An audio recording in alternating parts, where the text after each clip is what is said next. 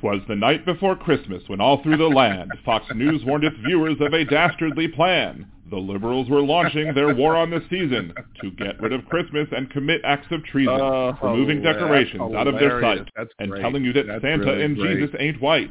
Environmentalists who will come right after your son. I forgot to set my default. Hilarious.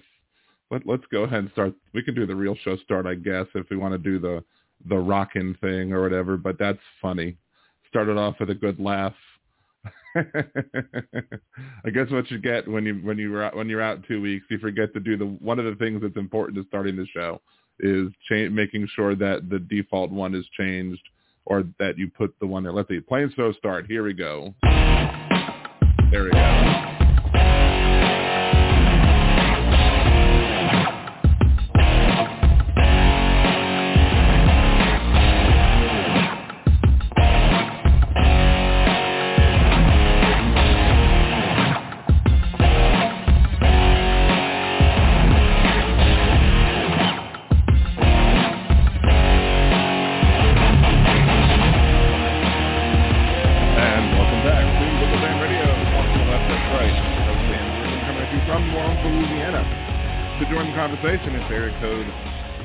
914-803-4131. That's 914-803-4131. Just make sure to leave uh, your comment in the chat so I know uh, who is the one calling in and give your area code as well, just so I can you know, do a little bit of screening, so to speak.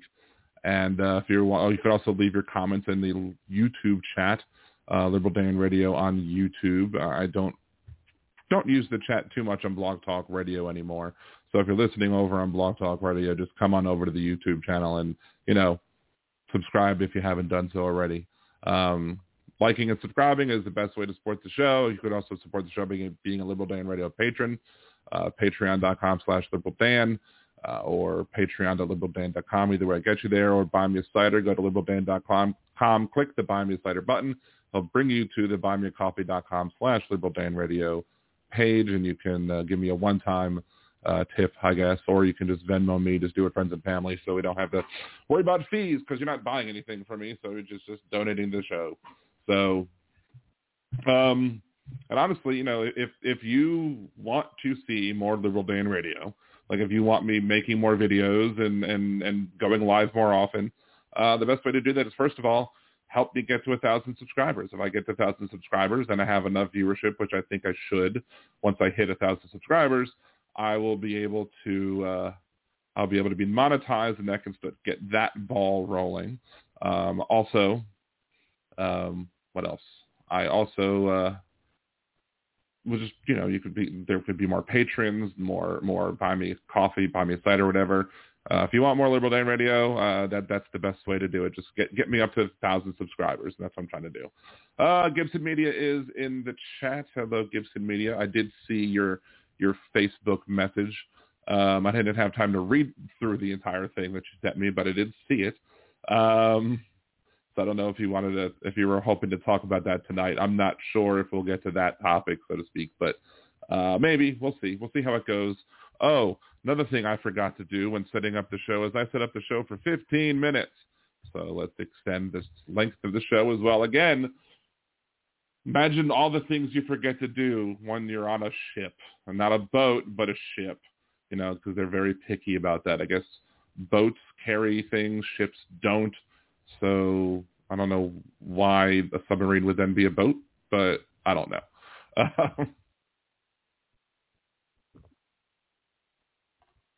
uh, Gibson Media, it's always the same phone number. It's always 914-803-4131. I'm, uh, let's not do calls yet. Let's go over a couple of the things before we start getting into calls. Um, Stoney, I've already subbed 325. You are a, no, not all hero, not all heroes win. there. Not all heroes wear capes. I promise I'm still, I'm not still drunk from the cruise. Uh, there is, there were plenty of days there where I got a little intoxicated, but you know, it is, wait, sorry. Again, it's not a, not my line. So let, let me let Herr Donald say it. It is what it is. Thank you, Donald. So yeah, ships carry people, boats uh, boats carry things, but wouldn't that isn't a submarine a boat? Isn't is an aircraft carrier a ship or a boat? I don't know. I think I think they refer to subs and submarines as a boat. Um, I don't know.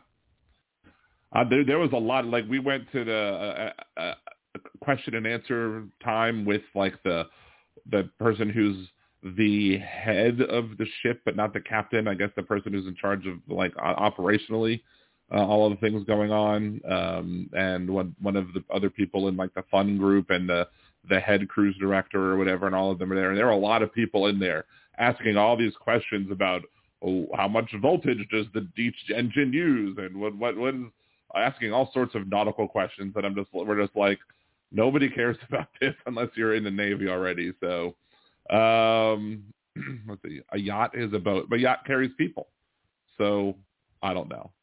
I don't understand. The difference between ships and boats is not enough. It's like the the semantics of like I, I responded to that uh um Johnnie Walker Dread video and I I mistakenly referred to prison as jail or jail as prison and ooh big horrible thing you know that you you call one the other terrible terrible it is so yeah a submarine would be a u-boat right so not a me boat, but it's a U boat. Sorry. Um, anywho, Magoo.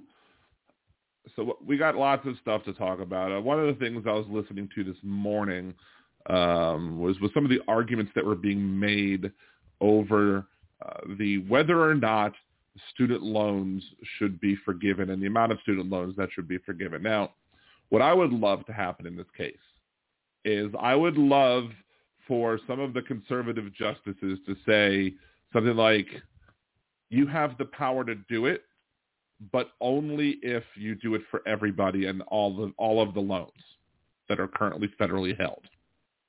Like I would be like, you can't discriminate against who gets it, so either do it for everybody, do it for nobody. And then Biden's like, okay, we'll have the power, whew, do it for everybody, and that would be just awesome sauce. But that's unlikely to happen. I, I do not have any faith that, that any conservatives will not. Although apparently um, Kavanaugh and Barrett uh, were questioning, I think, the standing that the uh, states would have in, in bringing the lawsuit against uh, against this. Like, what? Why? I, I always question why the states would have standing. What business is it of the states to deter, to question whether or not uh, Biden has the authority to go ahead and do that. It doesn't make any sense at all. But let's let's go ahead and play this week's Hypocrite of the Week. This week's Hypocrite of the Week is Chief Justice John Roberts, who in questioning the attorneys in the case of student loan forgiveness, he brought up the amount of money that it would cost as if that's relevant to the conversation at all. The conversation is if the law allows it to happen, total spent shouldn't matter. Of course, for all federally held student loans, the money was already spent, so there would be no additional expenditures to forgive those loans. I thought conservatives were textualists. I guess they are only until they're not. To see who next week's Hypocrite of the Week will be, tune in to Liberal Dan Radio. Talk from the left, that's right. Wednesdays 8 p.m. Central on Liberal Dan Radio on YouTube and blogtalkradio.com slash Liberal Dan. And so first of all, I did my really best Micro Machines guy imitation, uh, elderly check to see how old you are. If you remember the micro, if you remember uh, the Micro Machines guy, you, you might have hurt knees by now. Uh, so uh, TV2 Live, shouts out to you. Hey, Jeff. Hey, Bill uh, Ms. P Dubs, Bicycle Mike, Tim. Anybody else I haven't said hello to? Hello to y'all. Hello to the Mod Squad, Aaron and Jolie. Um, anyway, so one of the important points that, that I think needs to be made there is simply over the fact that it, they're talking about how much it's going to cost. How much is it going to cost to forgive all these loans? Whether or not it's the 10,000 or 20,000, depending on whether or not you get Pell Grants, whether or not it's the, or you got a Pell Grant, whether or not it's, if it's up to 20 or up to, or the entire thing. In order for a loan to be forgiven by the federal government, it has to be held by the federal government, i.e., so like private loans don't count. Um, other loans that aren't federally held don't count. Uh, but if it, if it's currently federally held, if, if that loan is currently federally held, the expenditures have already been made. The money has already been spent, right? So if, if I loaned you money, or if I if I if I'm a if I'm the federal government and I buy a loan off of a private lender, you know, who might have been servicing the student, federally subsidized student loans. I buy that loan, right? Doesn't cost me any additional money. It doesn't. I mean, it might. If I forgive the loan, it might cost me like giving up interest payments. But a lot of the people who are making student loan payments are not even making the full interest payments. They're making their minimum payments based on their income is lower than the total amount of interest that accrues. So every month the grown, loan grows regardless of what their payment is. Of course, we're in a loan payment pause right now because of A, COVID, B, the lawsuit. Um, but again, there's no expenditure required for the federal government to just be like, oh, this loan is forgiven. Doesn't cost the federal government any additional money. Period. None. No additional money is spent. So why is it even an argument? But according to the Supreme Court Chief Justice John Roberts, he was saying whether or not he was bringing up the amount of money as if the amount of money being forgiven is, is relevant. If Biden was re- forgiving every single, like all trillion of student loan debt, or if he was trillions of student loan debt, or if he was forgiving, you know, a penny that shouldn't matter. It, the question is whether or not Joe Biden has the authority under existing law to forgive loans. And we were in an emergency, it was a declared public state of emergency. Uh, under the laws as written by Congress, clearly they have the authority to do so, at least in my opinion. And of course, that that will ultimately be decided by the justices. But the justices are six to three conservatives, and they already have proven to be themselves to be an activist conservative court. So as such, I don't expect them to.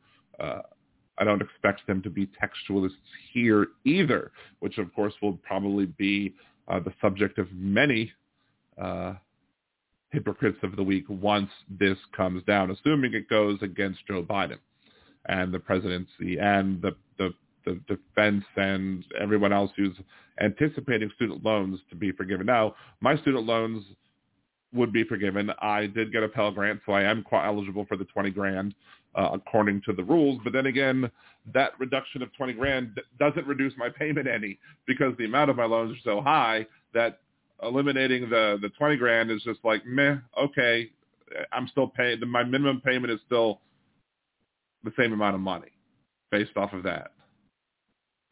Justice Roberts has over six hundred thousand dollars in student loans. Justice Thomas over three hundred thousand.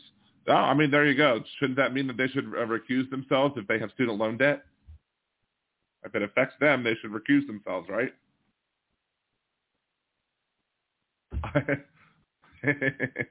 so Jeff Curry brings up the "Where's the beef, lady?" I don't know. I might have talked about this last night on the Nerdy Dan stream on Twitch, but just to change the subject for a second because that reminds there was something that reminded me of that. Last July we went on a Carnival cruise, and we were at brunch, and my son, my oldest son, ordered a burger with bacon and lettuce only. So we said, so we were told the waiter, bun should be bun, patty, bacon, lettuce, bun, no sauce. Like he's weird. He doesn't like ketchup on his anything. So uh, of course, he went to the bathroom when the, by then the food came, and I looked at his burger, and I'm like, that looks a little thin. It doesn't look. And so I picked it up, and there was bacon and there was lettuce, but there was no bun. There was no burger. It was just bun, bacon, and lettuce. So instead of telling the waiter that, hey, you uh, so tell the waiter, hey, you got this wrong. Can you please give him a bun? I'm a burger for his bun. Uh, I said we just I just recorded him as he sat down, and he sits down. He looks at the burger. He kind of like glances around at it. He lifts up the bun. He lifts up the bacon. He's like, "Where's the beef? or where's my meat?" And I'm like, "Where's the beef?" So I'm like, he, he channeled the "Where's the beef" lady. Although the, in her commercials there was a little bit of beef, in his burger there was none. So we're on this cruise heading to brunch, and we on the way down there, I'm just like, I'm gonna tell the waiter to not put burger meat on your on your burger again if you get a burger again.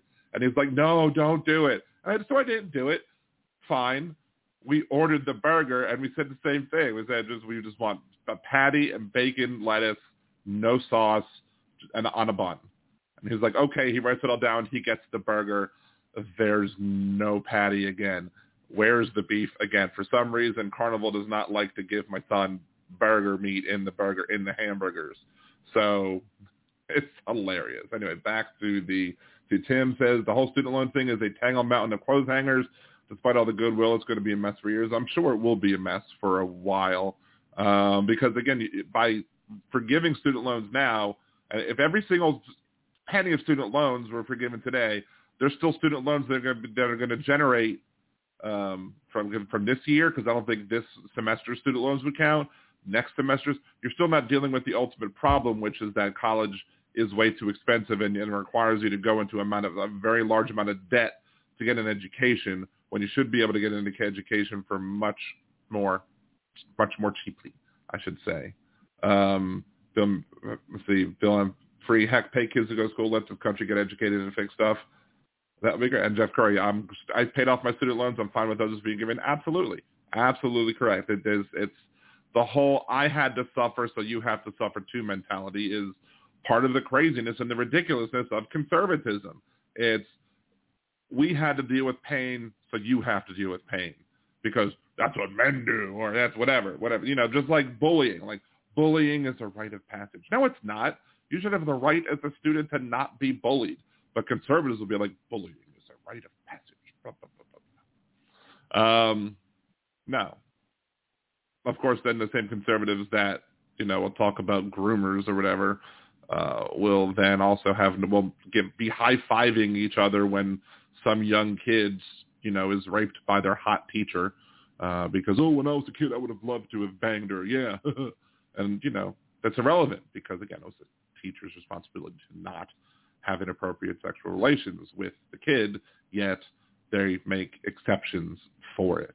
If it's as long as it's a hot teacher and a boy, if it's a any sort of male teacher, hot or not, and a young girl or you know somebody who I guess appears feminine, uh, it would they would be against it. And of course, any uh, homosexual type relationships would also be frowned upon, I guess, by those same very people. No, only people that get high fives are are the young boys uh, for doing that. But which is, you know, again, more conservative hypocrisy, more conservative ridiculousness. Um, what else? Uh, we were uh, the whole thing with Fox News. Like, you know, the I, I asked Jeff this morning on his Jeff Crouere.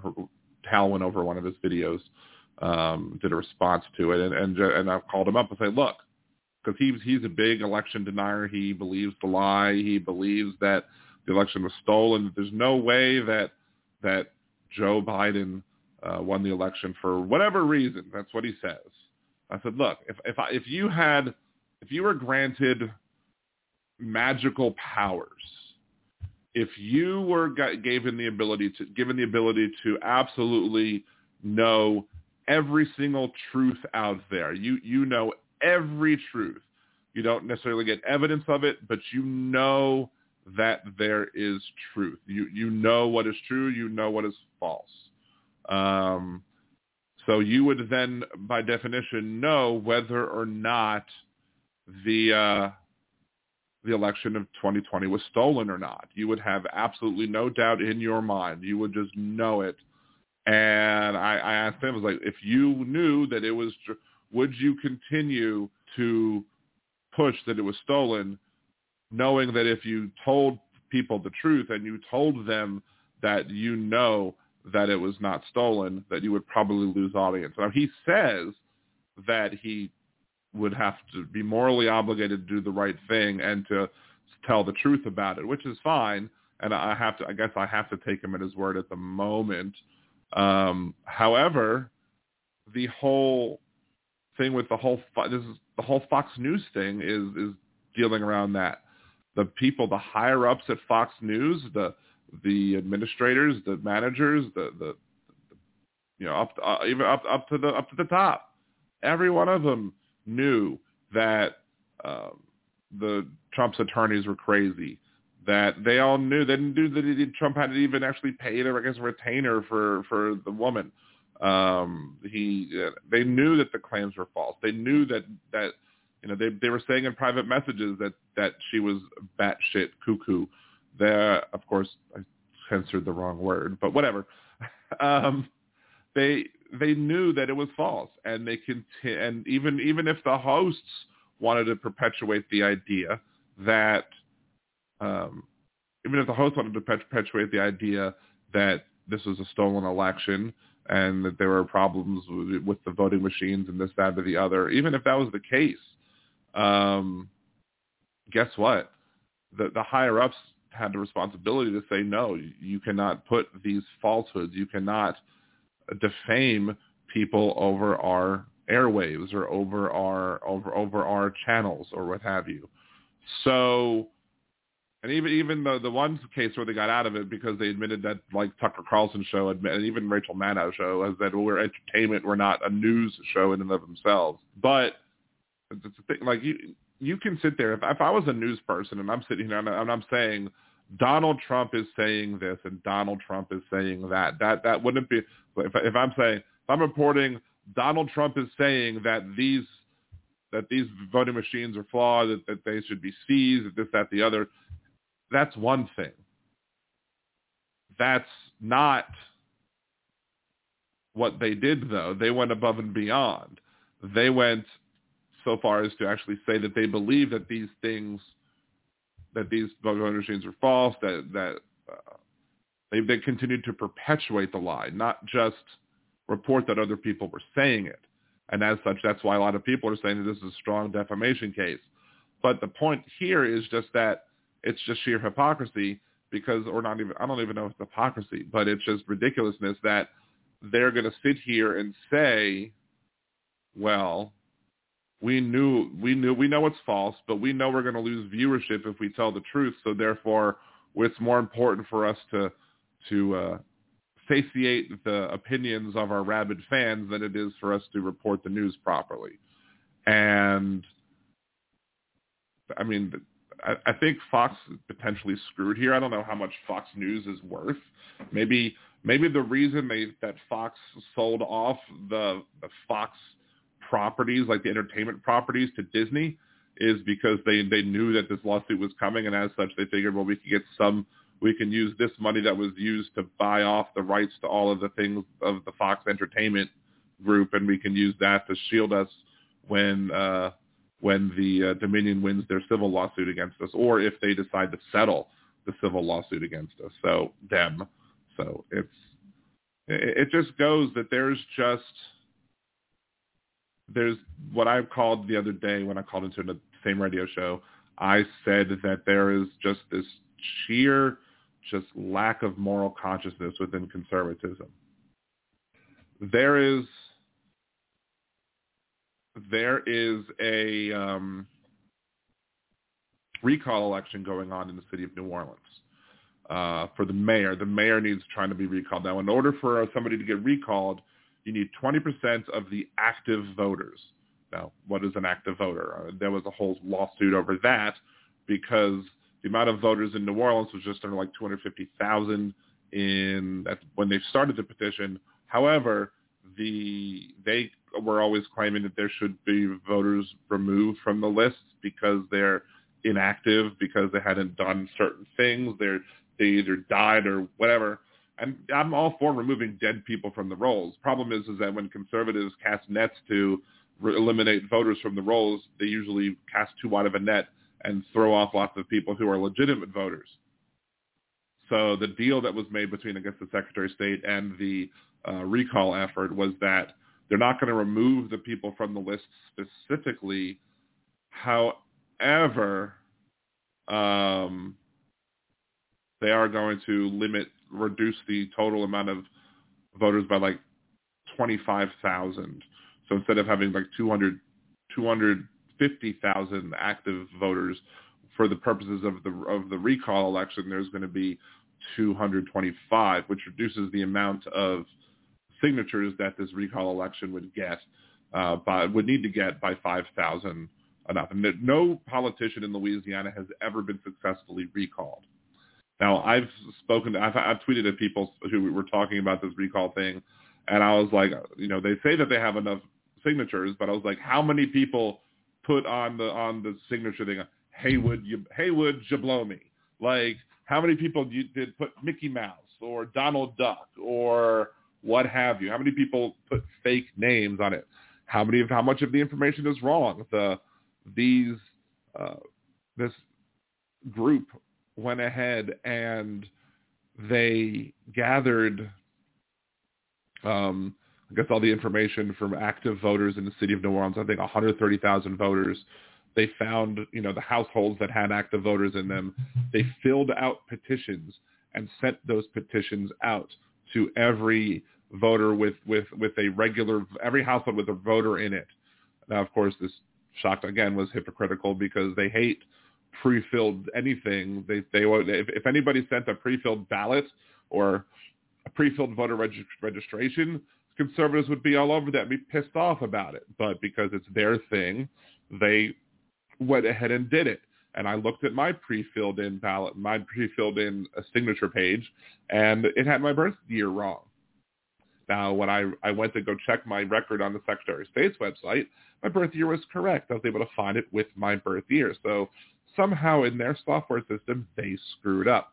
I'm wondering how many people they screwed up. I'm, wonder, I'm wondering how many people didn't bother checking that there was an error and just signed it, and then they were like, well, this is not a valid signature because there's something missing here. And I'm wondering how many of those types of ballots are, or signature lines are there.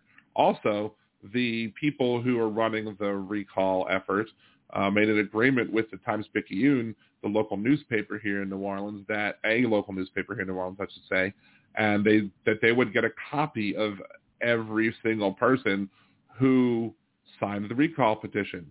I guess so they could go through and do some verification, see if these signatures are valid or not.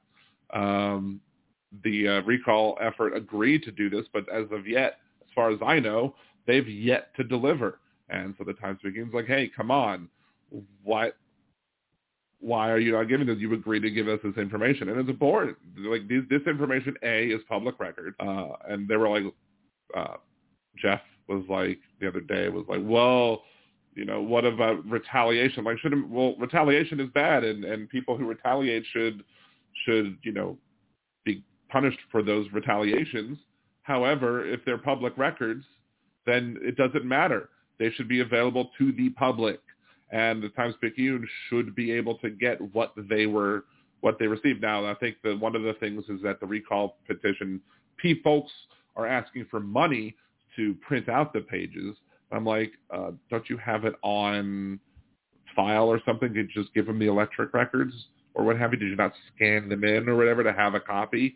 Like, what's up? And uh, so to me, it seems like, and the amount of money that they asked per paper was seems to be okay. You're you're just trying to do a money grab now. Is that what you're trying to do? Is that the real purpose of this? Of course, the real purpose of this is just the if they if they win, they they defeated Latoya. If they lose, uh, they can just prove that everything was rigged. Either if they fail to get enough signatures, then the whole system is rigged against us. If they fail to win the recall, the whole system is rigged against us. Like again, they're just going to claim it's, it's they're either going to win or claim it's rigged, which is you can't have fair and honest elections if one side is just going to say, oh, well, either I win or it's rigged, because that's ridiculous. Um, I again, I didn't. I, there are things that Latoya did. I'm I'm pretty much convinced that Mayor Cantrell um, is being targeted specifically because of the fact that she did the right thing during COVID she shut businesses down. Uh, she she made sure that we were protected as a city, and she she she there was a famous thing where she people kept on asking her a question as to what would be open, and she kept on going phase two, phase two. Every time everything she answered was phase two, because we were in phase two, and as such, with phase two, you had certain things. And most of the people that are involved with this that are visible are not even people who live in New Orleans. I'm wondering how what what the funding is like. I don't know if they have to report that funding, but how much of this funding was done from people who live outside Orleans Parish trying to just go after the mayor again because they're mad you know, because of her actions during COVID. Even one of the people who's one of their largest spokesperson is part of this group called Bayou Mama Bears, and these people are focused in St. Tammany Parish. Not even in New Orleans. Then one person might work in New Orleans as an attorney, but it, it's they they they're just obsessed with going after. Because you know, one of the other things that they want to do is again they want to try and remove people from the voter lists, but they're only targeting New Orleans. They're not targeting ever, all 63 or four Louisiana parishes. Why? Uh, because they don't care about voter rolls in Jefferson Parish. They don't care about the voter rolls in other parishes that are conservative, in Plaquemines, uh, St. Charles, St. Bernard, um, East Baton Rouge, West Baton Rouge, West Baton Rouge. They might care because that also has a large black population in them, but they they want to basically kick people off the voting list, and then they they claim it's going to be because of election integrity. But again, people are going to get kicked off who are not supposed to be kicked off, and then you know they'll they'll be less likely to be able to cast a ballot, and that could affect the upcoming gubernatorial elections this year. So that's uh, one of the things. Um, that's one of the things that uh, has been bugging me about this. But but people called in later and were like, "What's a shame that we can't get the people from Jefferson to sign? It's a shame that we can't do." Like y'all are basically saying that you would have, if if you could, you would sign illegal petitions uh, to make sure that LaToya Cantrell got kicked out, and that just shows a lack of moral integrity on the part of these conservatives because they're they they they don't they don't care about the the the mean. They don't care if they do illegal means. They, they all they care about is the ends. The ends are justify the ends justify the means to them, and that's apparently we're raised wrong. So let's see. Go back through the chat. Uh, I'd like to remind right-wingers that their new hero is George Santos. Yeah. Um, hey, Cynthia from Texas. Thank you for joining. Love back at you. Um, oh, I missed something. Let's see. Fox News hosts are getting off scot-free. How many Jan 6 deaths, injured cops, COVID deaths are they at least partly to blame? Oh, a ton. Their Fox News hosts are, are to blame for a lot. Donald Trump's to blame. I think Donald Trump's to blame for at least a good third to half of the COVID deaths because his of his actions that caused people to deny science.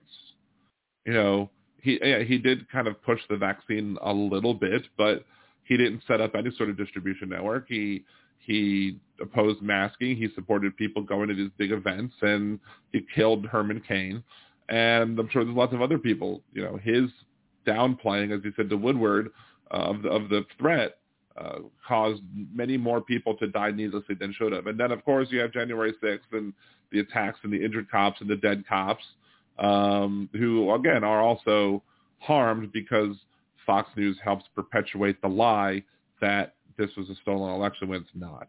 Uh, if I was Ashley Babbitt's family, I would sue Fox. I don't know what they would sue Fox over. Um, Ashley Babbitt's family is too too busy trying to make her make the terrorist into a martyr. Um, see, I like to remind right wingers the new hero. I just oh, you already said that already. Um,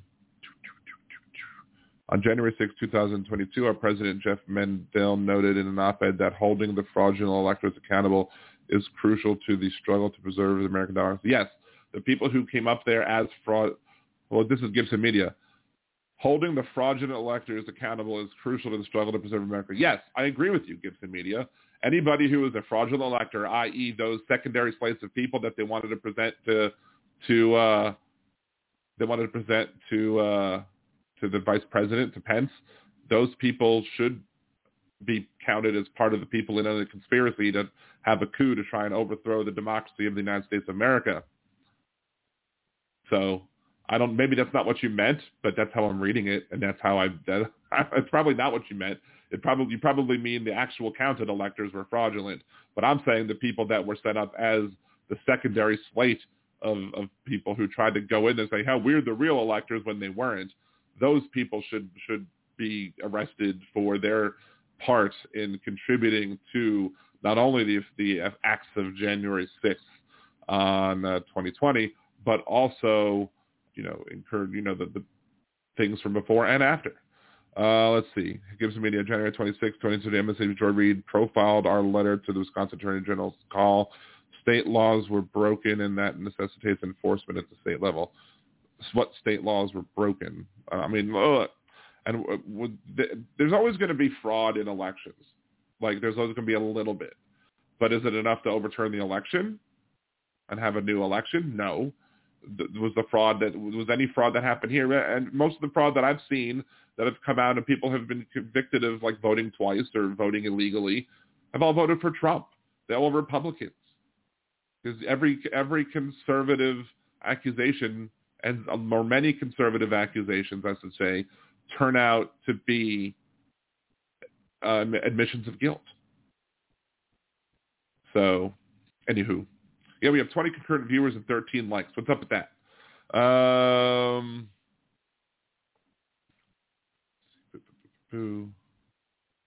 Cynthia for Texas, despite nothing to do surprises me, and that's usually the case for me. Although there are some some times where I will say, uh, yeah, sometimes they, they still manage to shock me. Um, let's see. No individual gets to serve an elective office in defiance of the people's votes yet in Wisconsin in December 2020. That's a base. I'm still, again, I'm not exactly sure. You might have to email that to me, Gibson Media, if, if, if what you're trying to prove there. Um, again, I'm not I'm not exactly sure what point you're trying to make. This is just one state. I'm not even get into Pennsylvania. Well, again, Pennsylvania seemed fine. One of the problems that conservative, the conservative ridiculousness, is that um, is that the elections, uh, uh, Donald Trump was winning going into the night, but then uh, but then Biden started getting, as they counted the bigger cities, Biden started taking the lead or whatever. That's the point. That's what happens because you don't have good enough infrastructure in many of these areas. Uh, you have you put more you shove more people in the precincts in in, in like black areas, in inner city areas, in areas that are highly blue, uh, and then so it takes longer to to count all the votes. And then furthermore, you had like was it Roger Stone who who basically said we know that Donald Trump will be leading going into the night, but then Biden will start gaining. So so let's just let Donald Trump declare victory, even if it's not true, because he'll by declaring victory, he'll uh, he'll he'll he'll put a monkey wrench in the works, so to speak. Like they they it was all planned. Like they planned it from before the election. That what everything that they were going to do to make the election seem illegitimate because they knew.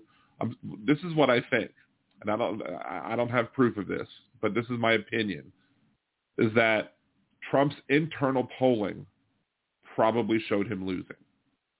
So they were already so they were already dealing with how do we handle this when we lose.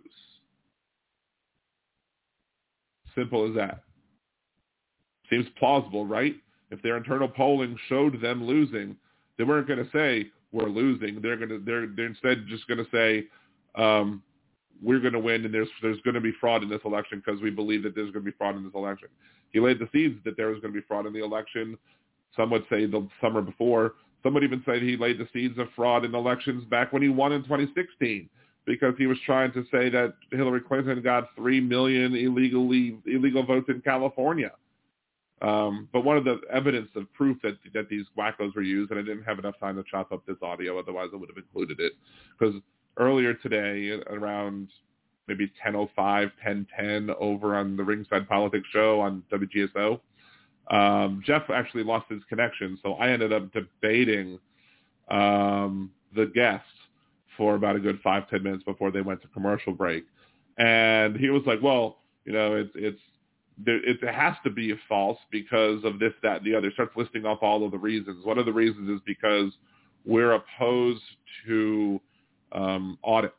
So that if we oppose an audit, that means we want to support a fraudulent election, and that's not true. You know, just because I oppose an audit doesn't mean I don't think it, it should be audited. Uh, I might oppose an audit because I oppose who's doing the auditing. And I've, ne- I've never had the opportunity to get that out because he kept on trying to talk over me. Um, because he, this, this guy can't have a serious conversation at all. He can't have an honest, legitimate debate. Uh, he'll just then then I, then I got hung up on it. It's like and he would never answer my question. Sure, I'll answer your question if you give me the opportunity to, but again, because because we had problems with who was doing like the audit in Arizona. We didn't think that they were there was somebody who wasn't even had no had no they had no experience doing an audit. Why would we want them to do an audit? Why would why should we trust them as an audit? They seem and they seem to be there to have the particular goal to disprove the election results instead of proving the election results what they are, regardless of how it turns up. So yeah, I'm going to reject that audit every day since Sunday, till Sunday, and twice on Sunday, whatever the colloquialism is, whatever. I don't care. Whatever it is, I'm going to oppose it, not because I oppose the audit, but because I oppose, but because I oppose who's doing it, because I don't think it's going to be in any way fair or just or legitimate. Now, and also I might oppose some audits because there's probably there's no reason to because the difference is so much that there's no reason to do the audit. Like there are certain legal thresholds that, that cause things to happen. Yeah, sure. Should we have audits? We should have spot audits all the time. I would love to have spot audits all the time, but they only want to audit where they lose. They don't want to audit where they win. Let's see. Boo, boo, boo, boo. Nick, yes, millions of lives were saved through the lockdowns. Absolutely. Um, and one of my three bits that I've done so far with uh, Liberal Dan Shopper City was based off of the idea that we would have so many leftover uh, uh, Harley Davidsons uh, from Sturgis when they had Sturgis during COVID, uh, because they would all bring that virus. They would you, they would all go there and then spread the virus amongst each other, and then go back home and spread the virus to their friends. Um, it was already shown that uh, Republicans died at a rate of five to one compared to Democrats. Like deaths in red areas were higher than deaths in blue areas. Why? Because the red areas didn't take it seriously. Blue areas did. I'm wondering. I'm wondering how much that's going to affect for future elections. Now nowadays, you know, we have therapeutics. We have uh, ways to deal with people who do catch COVID, regardless of whether or not they're um, uh, they're uh, vaccinated or not. But then they're still, they're still fighting the vaccines too. They still hate the vaccines. It's terrible. Oh, Wes. Hi. I didn't see Wes come in. Hello, Wes. How's it going? Oh, Teresa. How you doing, Teresa? I'm, I'm scrolling still. I'm I'm getting back. Uh, I'm getting back through what people have said. Um, Wes, uh, just to let you know, if you if you didn't see it on my nerdydan.com uh, YouTube channel, I won the karaoke contest on the cruise ship uh, last week. I actually won it. I, was, I did not get it stolen from. That's I can't say it was stolen from me because, granted, the person who sung Tennessee Whiskey against who came in just blew it out the water, and I wasn't mad that he beat me. It was fine that he beat me, but I I did win this one. So yay, yay for me. Um, what a wonderful world. So it's funny because my son did a project on Louis Armstrong, and he'll try and, and like he's like, you know, you do the imitation of Louis Armstrong, right? I'm like, yeah. He's like, it's funny. It's a very funny imitation of me doing my imitation. So, oh, the goddess Teresa, yes, the goddess Teresa. Um, yeah, I mean, yeah, we could we could start taking calls if you want. Uh, nine one four eight zero three forty one thirty one. 914-803-4131. Um, just leave your name and just leave in the chat what your area code is, and I will. Uh, I haven't missed it already because I've been looking up here, and my call screen thing is down here. Um, but yeah, you can call in. We can talk about stuff. Let's see. Uh, yes, did you see the Gaetz spewing the Chinese property? That was amazing. That uh, that he was basically saying all the stuff that came from a Chinese propaganda paper, and all of a sudden, and and the guy was like, uh, "I te- what what was the source of that?" And he was like, "This oh that Chinese news. I tend to not believe Chinese propaganda." And he was like, "Oh, oh well, that's a good thing." I'm like, "You got egg in your face." Hilarious. Um, yeah, Trump wanted to win in the fifth inning, absolutely. I didn't remember, he was like, "Stop counting. You need to stop counting." Why? Why should they stop counting legitimately cast ballots? just because it took them a while to count. That's the thing is like you have, I've been pushing since 2000 that there should be a paper record. That There should be a paper trail that shows like here, you know, here's here's how this machine voted. You can verify it as a voter. You slide it into the box and say, okay, these votes were going along with this one. So you could you could compare if you wanted to audit a machine, you compare the electronic votes with the paper ballots in there to make sure that the that they match. That would be a good way to audit if machines are tabulating the responses properly. Um, but they want to get rid of electronic voting machines, and they probably want to get rid of electronic counters too. So you're going to have paper ballots with people counting paper ballots, and they're not going to want to fund the amount of people that you would need to count paper ballots in these big cities. So you're going to then, and they want to reduce the amount of time that's available to vote. So you're going to like basically, okay, well, their ideal is only voting election day unless you're like infirmed. Um, you only vote on election day and you, uh, and they want to limit the times that people can vote, especially in areas where lots of blue voters are. And then they're going to complain because, oh, well, the, now the voting is taking four days to count. Well, yeah, no crap, because, you know, a city with millions and millions of people, you know, you are now requiring the people to count all of that by hand. It doesn't make any sense. And even if you're counting it by hand, who's to say that they're tabulating it right? Right? What if they make a mistake in marking down a, a check mark? Like, no, it's ridiculous. There's uh, there's always going to be the potential of somebody making accounting mistakes, just as there is the potential of somebody there being a, a software error, just as you know people hacking it, or you know, and that's not going to happen. Not not enough of it's going to happen. It's not going to solve your problems. Just like voter ID, I have no problem with saying everybody having an ID to vote. Let the federal government hand one out to everybody. Perfect, wonderful. Now you've taken away the argument from the dumb conservatives who are keep pushing it.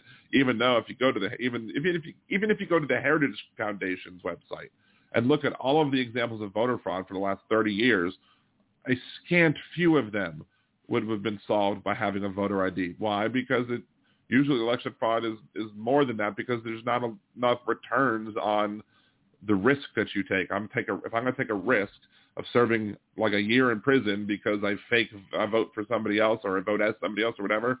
So I'm gonna, you know, it's not worth it for me to cast one ballot because that one ballot typically is not going to do enough. So there's no there's no reason to have to, to, to, to be worried about these voter IDs. But the reason that they worry about it is because they make it a fake issue so that they can push all the other non-voter ID topics in the bill like you know no bottled water being handed out in uh, Atlanta, which is if you look at the combination of the laws in their entirety has a racist effect. Um, let's see. The Red Mirage was real and they knew it and they lied. Absolutely, kimchi.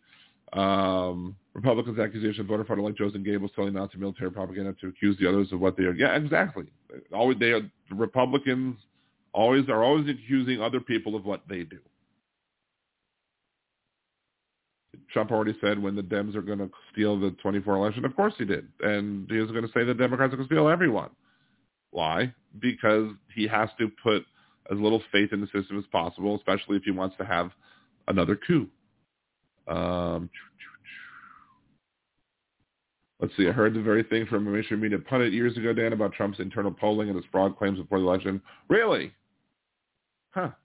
I never heard that. So I guess perhaps – perhaps I'm correct in my uh, whatever. A Cynthia, do do do do do, smash that like, do do do do do. I don't know what rhymes with like that would fit in the song though. Poll showed a chance of victory. He wouldn't have started saying fraud months before the first vote. Exactly, because that would hurt him. If, if there was, if it was going to be close, then why would you say fraud? Because then the fraud could have helped, could mean that he got the fraud instead he benefited from it instead of Biden benefited from it. So the only reason to say fraud is if you think that there's a chance that you're going to get blown out, and as such, you need to put the doubt in there ahead of time. Um, he knew he would lose to Joe, thus the perfect call to Zelensky. Yep. Um,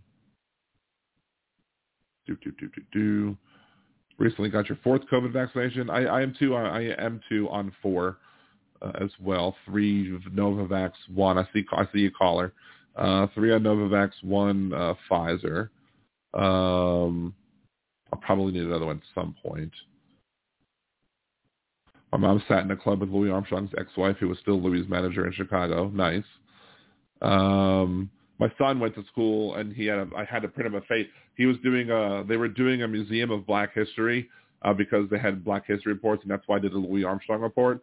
So I guess he was one of the ones who was picked to put his poster board up. So I so like the night before, we, oh, you need to give me a mask. So I had to put together, cobble together some mask of Louis Armstrong.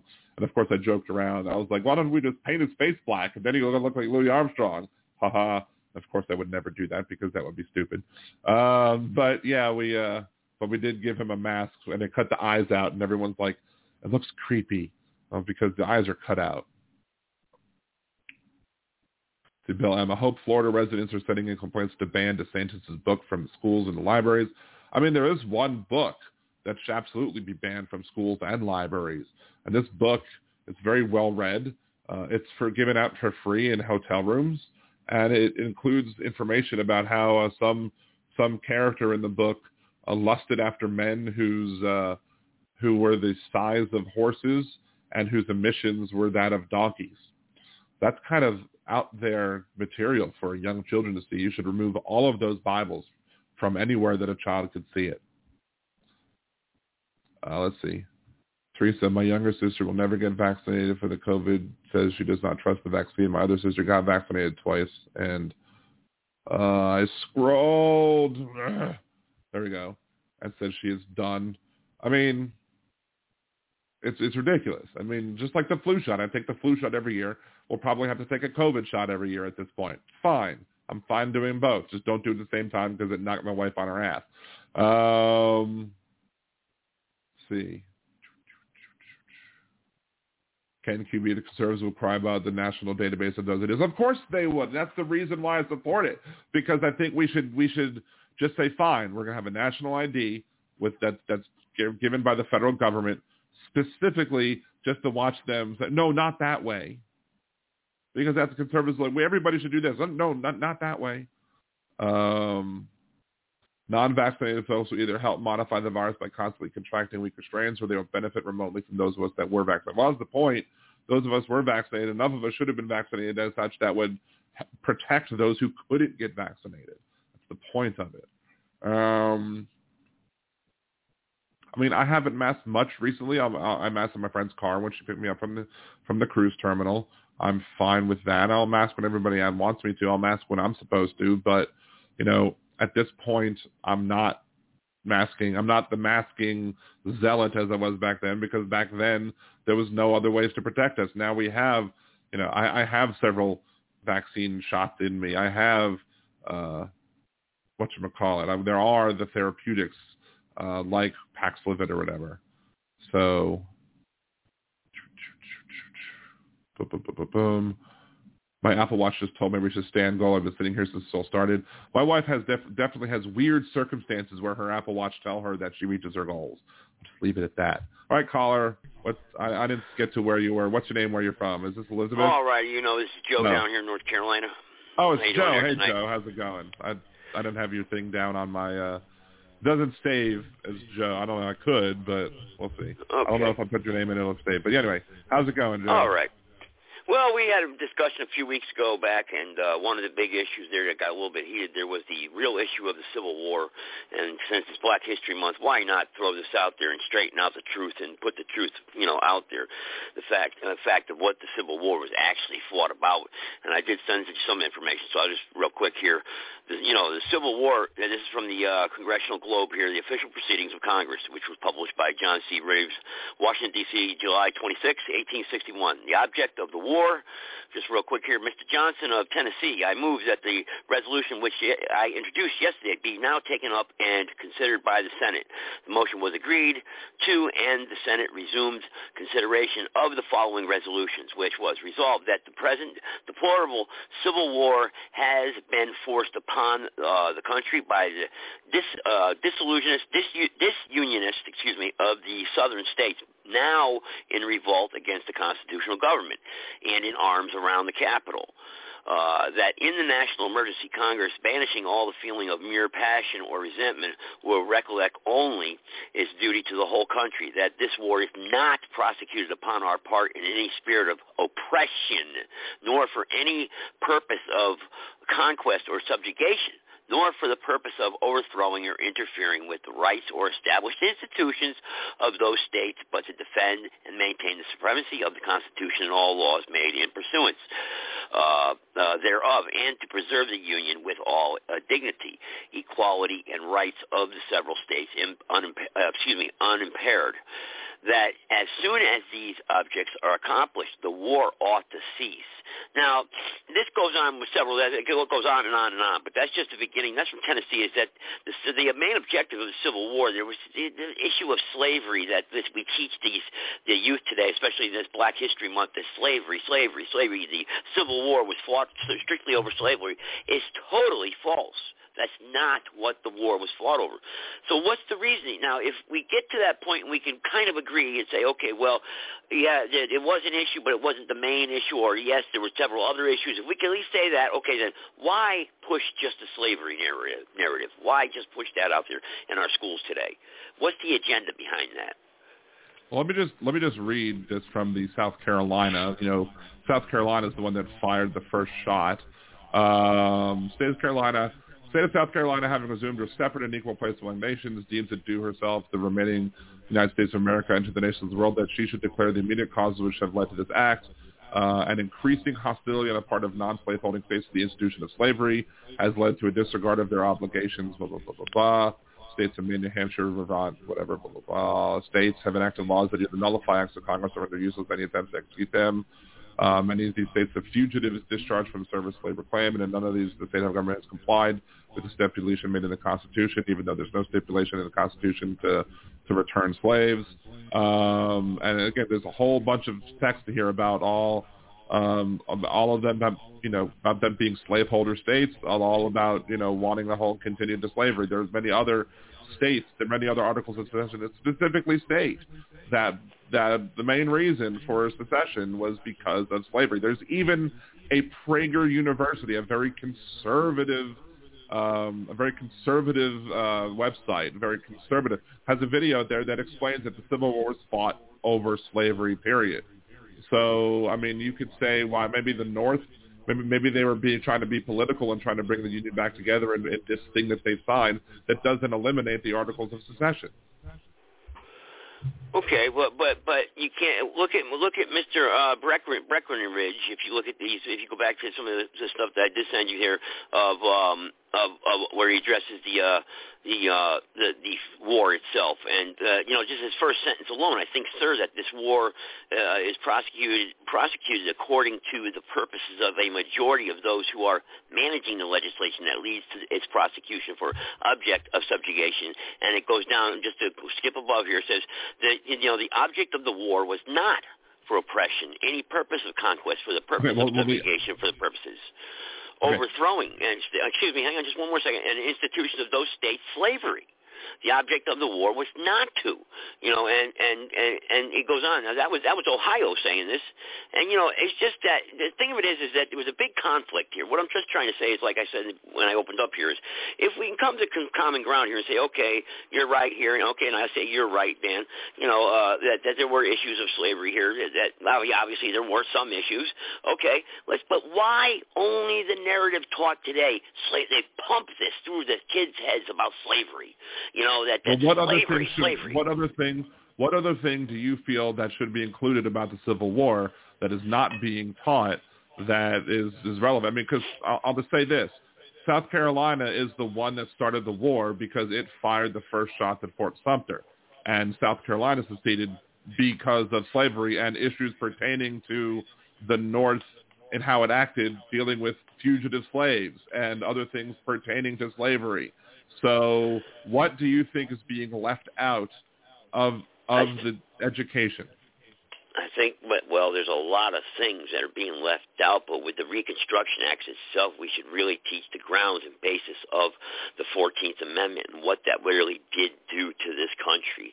And really what it did do is it just didn't free this, uh, the, uh, the uh, uh, blacks, blacks or African Americans of this country. And what it did was it enslaved every single American in this country because now we all became slaves because especially when they changed the wording of the uh, 14th Amendment with well, the, Fourteenth Amendment. If, if, I can cut you off for a second, the Fourteenth Amendment is is is separate from the Civil War because the Fourteenth Amendment became. I, I know that's why I said Reconstruction Act, 1871. Yes, that's right. But but I'm but but that that's but that's that's post Civil War. Let's talk about what's missing from the teaching of the Civil War. Because let me read. Well, they never teach about the Reconstruction Act. It, it has a lot to do with the Civil I, War, the Reconstruction I learned Act. about Reconstruction know, right? in school. I mean, I learned about Reconstruction in school. But let's see, Mississippi, in the monumental step which our state has taken in resolving its connection with the government which we so long formed apart, it is but just that we should declare the prominent reasons which we have induced our course. Our position is thoroughly identified with the institution of slavery the greatest material interest of the world. Its labor supplies the product which constitutes by far the largest and most important portions of commerce on the earth. These products are peculiar to the climate verging on the tropical regions, and by an imperious law of nature, none but the black race can bear exposure to the tropical sun. These products have become necessities of the world, and a blow at slavery is a blow at commerce and civilization. That blow has been long since aimed at the institution, and what's the point of reaching its consummation? Well, hang no on. To answer left. your question, to answer your question bluntly, and to really be honest with you, is why not teach in the schools? You said issue of of the Civil War and slavery, the fact that the kings of Africa, the Northwest African kings of Africa, sold the people were the ones that orchestrated the slavery and the slave ships to come over here. They rounded up their own people and put them on the boats to make for, put them into the, uh, the slave trade around the world. Why isn't that taught and it's not? Why? Okay, but that fine. I, I would have no problem with that being included in the books. But but why? What part do you think that should be? That should be that that has that also has nothing to do specifically with the Civil War. If you want to talk Well, about global slave trade, Yeah. if you want to talk about Yeah. global slave trade, sure, we could talk about how there were, you know, people in Africa who, who you know, took their prisoners and or, or the conquered folks were from the wars that they had and, and shipped them off to the horrible people who thought it was a good idea to own people. But, you know, it you don't um there's it th- th- that argument is a very conservative argument just it, not because it has anything to do with race it has to do with the, the, the conservative belief in supply side economics. Y'all always grasp on it as ideas that it's the fault that it's the fault of the that it's that if if you build it they will come instead of saying okay well there's a demand for the thing. Those people would not have been able to sell fellow Africans to the others if people weren't immoral and decided I want to own people. So I'm I'm going to well, put well, well, that that's a heck of an excuse then, or or a thing to say. Well, if there's no drugs, then we shouldn't. You know, it wouldn't be a drug addict around the. You, know, yeah, you can't say that. I mean, the fact of the matter is, is it's truth. It did happen, but it's not being taught in uh, that in any way, shape, or form in the history classes across the schools of America. Instead, it's the big bad white man captured the black guys over there, and the black people huddled them up on a boat and brought them over here. And the founding fathers are big, wicked, bad people with wooden teeth. You know, I mean, they just get they, it's it's it's that narrative. It, that's what we're hearing out there, and then we're ripping down statues, and everybody's angry at the founding fathers. You know, it, it, this is it's not being Well- it's not right. You know, Well, we, we we ripped down like in New Orleans here. We ripped down statues of three Confederates, um, the the president of the Confederacy, uh, Robert E. Lee, and P.T. Beauregard in his Confederate uniform on his horse. yeah. Why? Um, What's the purpose of that? What would be the purpose of that? Erasing history. Well, what was the reason? It's not erasing history, but what was the reason to erect them in the first place? If you look into the reasons to erect them in the first place, um, it's, it's because of former Confederates or, or former Confederate supporters or people who who supported the ideas of the Confederacy still wanted to stick it to uh, black people who they were angry or that they're now free, so they're going to. No, I don't these- think that's yes, the reason why today. No. there's absolutely that's why they were built. There's, there's sort of no I think- educational think- purpose. There's no educational purpose to having a statue. Sure, no, there's honor. Well, what about honor? What about the people of the look? They were still war vets. It's a part of the Southern we? Uh, heritage. I, I don't. I don't believe that we should honor Southern veterans. I don't think we should honor people who fought for the Confederacy. Those are they're traitors. They took That's you. United That's you. America. But what about the what? What if just say not- I don't have any, but let's just say what if my grandfather was a uh, a Confederate soldier? And you know what? That's my Sure. history. That why I can't be proud of my history and my heritage. If I can't be proud of that. That's that's almost like you saying, like a German saying, "What if my grandfather served in the in as an in the SS? Why shouldn't I be, be able to be proud of my grandfather's service in, in the military?" Well, I mean, that's, well, that's what that sounds. I'm like, not proud of the things he did. Maybe let's just say, let's just say, I'm not proud. I, I can you're playing hy- hypothetics here. I'm put, I'm pointing out facts here here in America. I mean, you're, you're going bouncing off into Germany right now. Let's. I want to stay here in America. I'm, I'm making Look, an, I'm if- making an analogy to show to show how I would believe that that would come off sounding. I mean, if I could trace family roots, and I probably do have some now that my mom found her, you know, her kin in her 23andMe or whatever. If if if it was found that I have blood relatives that going back that fought for the South in the Civil War, I would be I would be like there's I wouldn't want to praise that person. I'd be ashamed to have such a person You'd be, in my you'd be ashamed of your of your of your forefathers. Absolutely. Uh, I, I I mean I don't see why you should be ashamed of your your family. I'd be ashamed Look, of I would be ashamed it of happened. them. This is what. Ha- well, well, hang on, hang on. Whether it's whether it's a, a practice today, which we know it's not, it doesn't matter. It shows the evolution of the country. It's changed, but still, it's your history. You should be proud of your heritage and who you are. So that means I'm a white guy, and just because white people owned slaves back in a certain t- time, I should be ashamed now of being white. it. No, now you're twisting it. No. That's the same. No, Uh, well, that is, I'm associated. That is, the straw, that is the straw man attack on what conservatives call CRT. That was an Um, honest question. So, I'm, I'm white, so do I have to be ashamed of what white people did? I have to be ashamed of what this white, You, white have, you don't have to be means ashamed. You don't have to be ashamed for being white because white people perpetuated a system of white supremacy for decades and centuries. No, you don't have to be upset that you don't have to be ashamed at yourself for being white, but you should be openly critical of those for doing them for doing so. And and it Okay, okay, okay. All right, okay. So therefore, then what we just talked about with the North and West African kings, if if black Africans in this country could trace their heritage and roots back to those kings, then they should be condemning that, right? And say, well, I'm ashamed of my ancestors in Africa, But right? why, but why is it okay for you to bring up West Africa, but not okay for me to bring up? Wait, wait a second. No, it's the same question. You just said a Confederate. A Confederate. If my grandfather was a Confederate, I should be ashamed of that, what he had did, and, and, and denounce that. So, therefore, if my grandfather was a Northwest African king, and I'm a, and I'm an African here in this country, I should do the same thing, right? I should be I should be ashamed and condemn it, correct? If you, could, if you if you could trace back yeah, you should be critical. That doesn't mean you have to be ashamed for being black. But if you could trace, if you if somebody in America, I highly doubt they would be able to. But if somebody in America who is an African descendant of slavery in America who can go ahead and tra- shade, go back and trace their roots back to somebody who was a, a slave a slave seller in Africa, I don't think that person's going to be like, yeah, I'm sure proud of my of my past. I'm proud that that this former relative They don't know it because nobody looks at it that way today. You know what I mean? They're not looking But at it that way. We see we're talking bringing up a subject that's not addressed in the schools today. But yet, white guy, old white he is. I You think know? giving undue weight to the topic because sure, talk about it. Talk about how the institution of slavery took place and what was what, who sold, who bought. Fine, but if you're discussing an American history course specifically, you know that should be like a paragraph of the entire history of the of how American history has been in this country. And American history sometimes is going to make people uncomfortable because we have a history of doing a lot of bad things. Have we done good things? Sure. But we've also done a lot of bad things, and we should be able to teach those bad things without people whining about, oh, well, our children are going to feel bad about being Americans because Well, we then that contradicts your argument about ripping down statues. The statue should stay up because it's a part of our history, and if it makes people uncomfortable, too darn bad. It's a history of this part of- country. You know, right? I mean, They're- they're- we, no, we should not honor Confederates.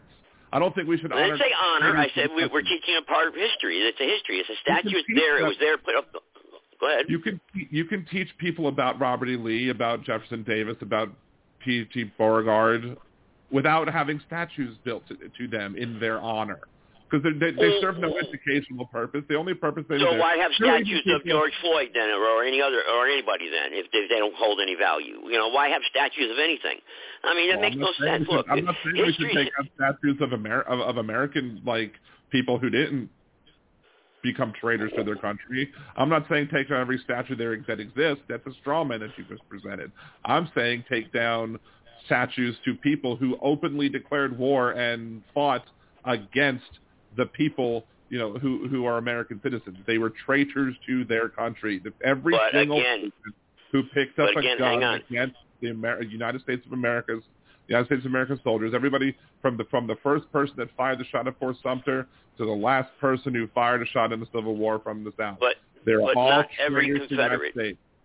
Not not all the Confederates, and if you go back again, this is where we get back to the fact of what the Civil War was fought about. The average Confederate soldier did not own any slaves, and they weren't fighting over the issue of slavery. Sure so they that's were. They just- that's why that's why supporting. it's, Well, it- No, it's- the it's- average it's Confederate same soldier did not support reason why- slavery. why- it's the same reason why poor conservative whites vote for Republicans and, and defend the billionaires' rights to, to to not you know to not pay their fair taxes because it's it, because they don't they want to believe that someday they, if they might be well off enough where they could own a slave and they don't want to be told by the government that they can't do it even if they're never going to do it they don't want to be told by the federal government that they can't own slaves and so that in and of itself is they're fighting. I don't think that's true. That's I don't think that's true. I don't think that. I, I as me being studied this part part of it, I, I'm just sorry, Dan, on that. I got to disagree with you. I just think that you're wrong on that.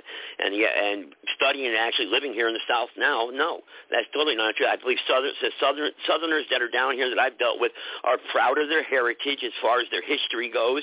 You know, eh, and, and they're not all out there saying, "Wow, we should have won because I wish I could have owned a slave one day." No, no, nobody's walking around doing that. They're, you know, not they- many people I- Not many people are going to say that, but but how how much further do you have to go? How much further would we have to go to, to, to backwards in, in time and, and or, or to be able to undo things? I have I've we I've, can't undo it. I've seen conservatives say that we should repeal everything from the 13th to the 17th Amendment. I have I, I I believe that we need to restore our original constitution, restore our republic, because right now we're a district of corporations, and this corporate government that you even say now with the corporate you're against corporations, obviously, uh, has, has is it is the ruling class above everyone. This Wall Street, and and we've discussed this issue too.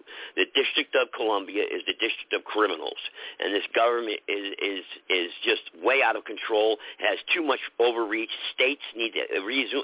States' rights is what this country was founded upon, and that's what we need to get back to. We really do. The government has too much over. It's it's too far reaching over overbroad right now. It's unconstitutional. We're not obeying the Constitution, and we need to get back to the Constitution. And believe me, and and everybody can have a seat at the table this time. You know, they all you always hear that argument. Well, the women weren't at the seat. You know, this person, this group wasn't. Well, this time you can. But let, let's get. We got to get rid of these bankers and who's controlling these banks. I know that. There we go. We're going to get into that. You know, whoever it is, I don't care who owns owns the banks, but the bankers are corrupt and they've got to be they've got to be audited for starters. Let's audit them. Let's find out both war the both Boy. sides of every war that they funded, and see where the money's gone. All right, so here we go. So I, I'll let you talk for enough. I have another caller. I will put Okay. you on hold for a second. Uh, let's get to another caller, and you can bring up. If I want to bring it back, we might bring it back a little bit. But let's let's let Elizabeth uh, have her say. Hey, Elizabeth, how are you? Hey, Dan, can you hear me all right? I can hear you per- just fine. Thank you. Okay, great. Um, first, I don't, um, I don't like the idea that, he, that the caller, the previous caller, was really taking very complex issues and oversimplifying them. Mhm. Um, also, you know, because the economy is one part of the southern uh, issues, but uh, the largest part is white fear. They were outnumbered. Um, Yeah. By the huge, you know, by by by blacks at the uh, during slavery and and and beyond a little bit, and and they were afraid. But just let's just think about the the attitude of states of all. It was 1791, and when we signed the Constitution, when we ratified it, 1789, we didn't all agree. We had to have unanimous consent to sign the Constitution.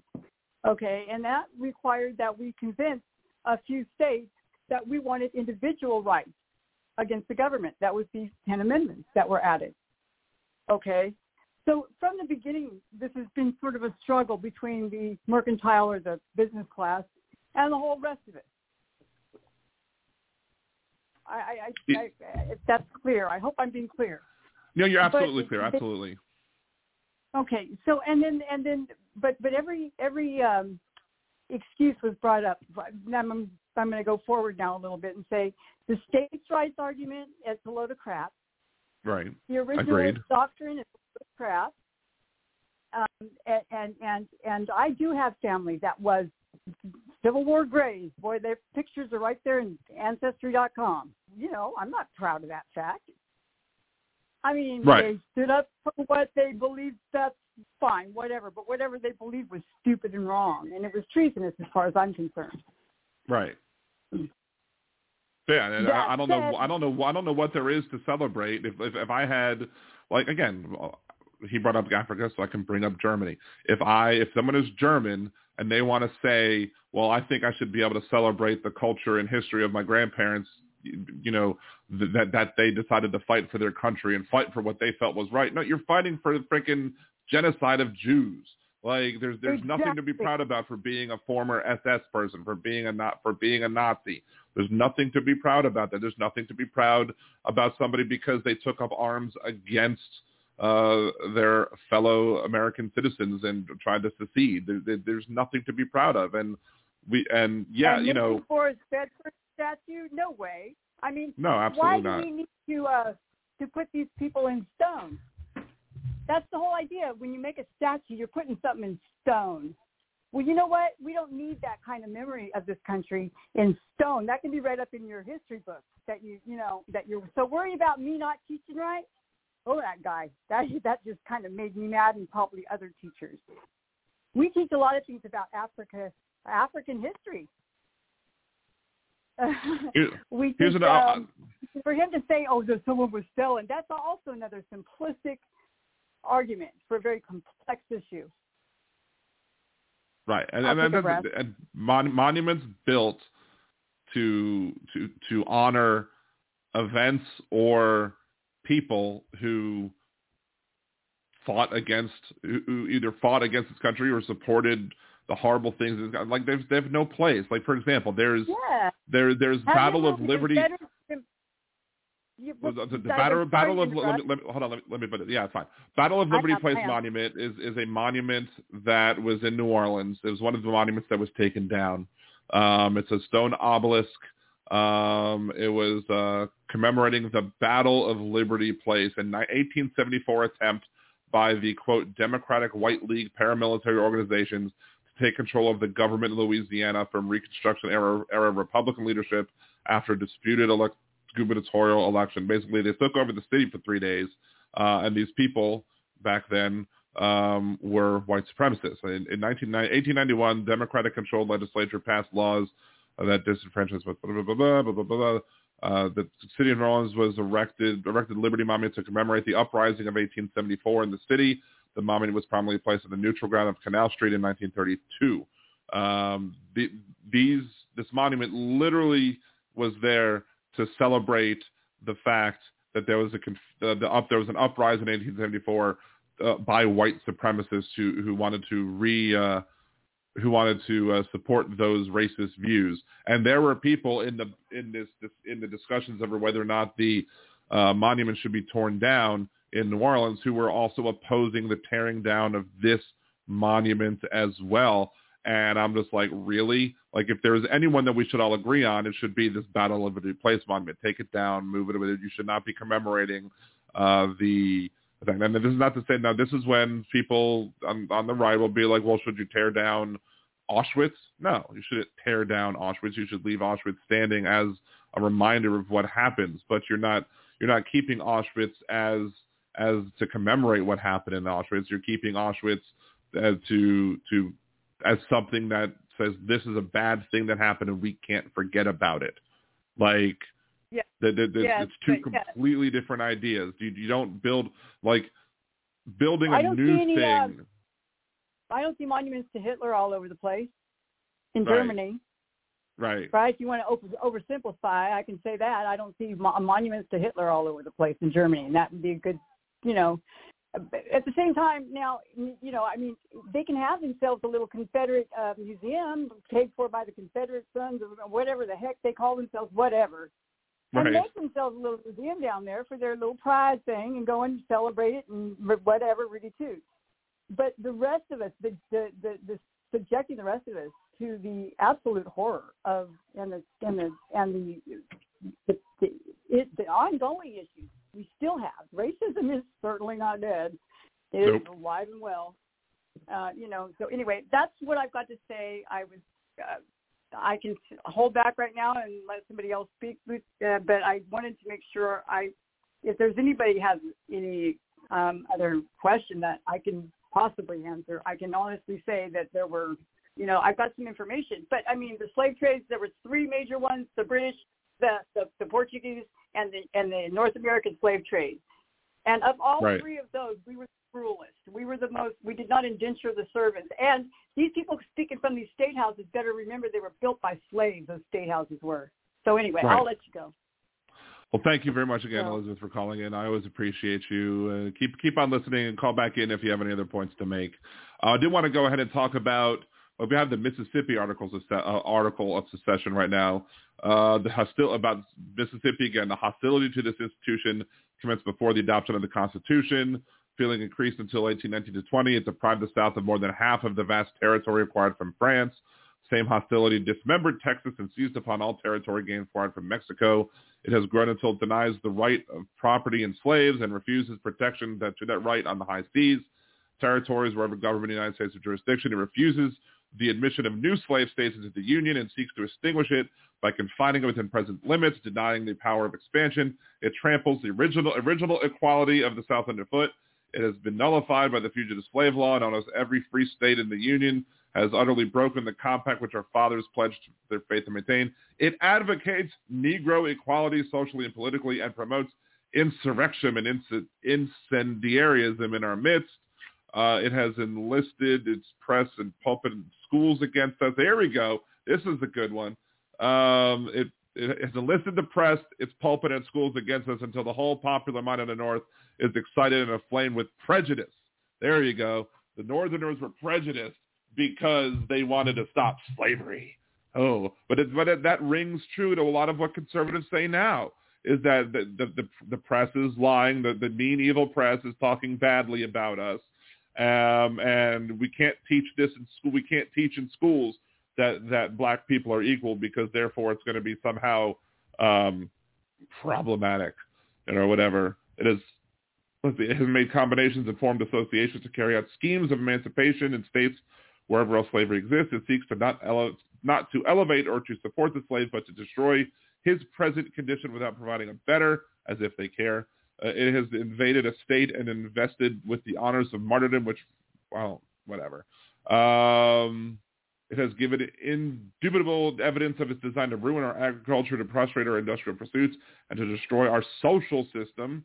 So if, just in case you don't want to say that that's not related to slavery, that's related to slavery. Um,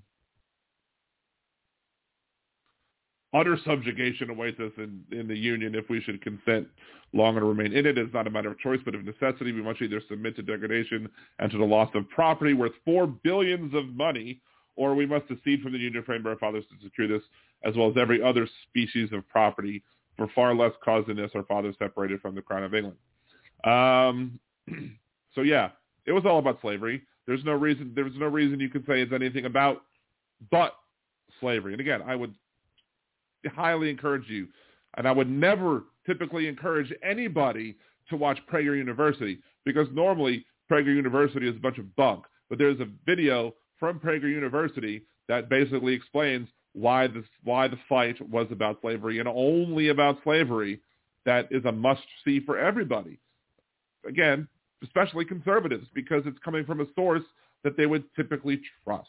They would typically trust Prager University because typically it puts out articles that and videos that tend to be things that are agreed to by conservatives. Let's see. Let's see. Do, do, do, do, do. Texas abandoned her separate national existence and consented to become one of the Confederate Union to promote her welfare, ensure domestic tranquility, and secure most sustainability, the blessings of peace and liberty to her people. She was received in the Confederacy with her own constitution under the guarantee of the federal constitution and a compact of annexation that she should enjoy these blessings. She was received as the Commonwealth holding, maintaining, and protecting the institution known as Negro slavery, the servitude of Africans to the of the African to the white race within her limits, a relation that had existed from the first settlement of her wilderness by the white race, and which her people intended should exist in all future time. Her institution's and geographical position established the strongest ties between her and other slave-owning states of the Confederacy. Those ties have been strengthened by association, but what has been the course of the government of the United States and the people and the authorities of non-slaveholding states as their connection with them. The controlling majority of the federal government under various pretenses and disguises has so administered the same to exclude citizens of the southern states un- unless under odious and unconstitutional restrictions from all of the immense territory owned by common all states of Pacific Ocean for the avowed purpose of acquiring sufficient power in the common government to use it as a means of destroying the institutions of Texas and her sister slave-holding states. So again, you can look at many, many, all of, I think every single one of the articles of secession list slavery, not just as a cause of secession, but the cause of secession. And everything else that's discussed in these ties back into their beliefs that they should have the right to own slaves, that they should have the right to own people, and in some cases even saying that the white race is um, more uh, is better than the, than the black race. Like you can't argue that. So we were going to argue about the causes to why the southern states seceded from the Union. The only reason is slavery. And why did the Civil War start? Because South Carolina attacked at Fort Sumter. That was the first shot in the Civil War. The war was fought because they wanted to be separate, and I guess they felt the need that they also had to attack in order to be separate. And then as such, the United States federal government constitutionally has the right, even if you want to say that they did secede successfully, um, the government would then have the power to declare war on whoever it felt the need to declare war to, as long as Congress approved it. Boom, there you go. You declare war on the southern states for whatever reason. Like if, for example, we had a national divorce, like Marjorie Taylor Greene has discussed, having a national divorce, even though she comes from a, a purple state, if not a blue state. It's a purple state still because there's Democratic senators, but Republican other state officials. Um, if we were to divorce, I live in a red state, and of course, I'm sure after this election is over and once the new governor takes place, I'm sure we're going to have a Republican governor. Um, and I'm sure we'll have a Republican-controlled legislature, and Louisiana will go further to crap. And uh, if this, if we had a national divorce and the uh, state of Louisiana seceded with other states again because they didn't want to be part of the union again, um, I would still be an American citizen. I would have stopped being an American citizen. I would uh, I, I would not claim citizenship in this new confederacy or as an as a Louisiana as a as a citizen of the nation of Louisiana. I would still be, want to be and continue to be counted as an American citizen, and I would hope that as an American citizen that the United States government would protect me as an American citizen living in this now seceded land, i.e. I would hope that they would protect us from any wrongs or injustices that the, that these new countries would would try and do against us. Um, John Gibson Media, clearly we cannot, uh, or Joe, clearly we cannot talk history because you just won't listen to facts. I'll listen to facts, but the, you give undue weight to the facts. Well, I'll bring it back on for a second, even though some of my listeners, some of, some of the people in the chat room won't like it. Um, I, I, of course, I listen to facts, and look, I said you, you brought up the fact that there were African kings or whatever that that sold black people into slavery, that sold Af- other fellow Africans into slavery to you know, American slaveholders, then I'm, well, your not caller did that. Well your caller did not want to discuss that, but your caller got all uneasy about that fact. Okay, so let's just say I'll concede 80% of the arguments your way, but then we'll you just say, okay, well, I'll, I'll, I'll agree with you. But your caller didn't. Your caller was quick to jump on me. But they automatically, she was offended that I brought up the fact that Northwest African kings sold their own people. That that that should not even be talked about. That's a, you know that that's what I got from her her uh, calling in. So you see, even though even though I'm willing to bend a little bit, you see, the people in your chat room are not. You know, and that's the problem with the liberal and conservative argument today out there in this country. Now, let's just skip over history, I mean, right, and let's go to policies today. Uh, you just mentioned about Louisiana. Oh, well, it's going to go to crap of our, our state. Okay, if you get a Republican uh, legislator in there. All right, well, obviously because you're a Democrat, but are you willing to work with the Republicans and win their majority? See, liberals are not willing to work at all with anything the conservatives have to offer. Ah! They want yeah, I'm I mean that's sorry. just that's just that's how, well. I'm asking you: Are you willing to work with the Republicans, if, if, or, or are you already going to believe that the state's going to go to crap because they're in control? I mean, uh, you know, I mean that's that was that's maybe my question to you. Okay, well, let me answer it. Joe Biden, uh, it's going to be a little bit of long of an answer. It might be a long of an answer, Okay. so I'll, I'll, we're going to get about it. Joe Biden, when he ran for the presidency, he ran as part of it that he believed that he was the one that was uniquely able to work because he's worked with Mitch McConnell, he's worked with people in the House, he's worked with people in the Senate, he's been in the Senate for he was in the Senate for a very long time. He felt that he was the only one in the group of Democrats that were running that and, and I'm having some weird background music, so I'm going to mute you for now, and Elizabeth is going to come back on as well.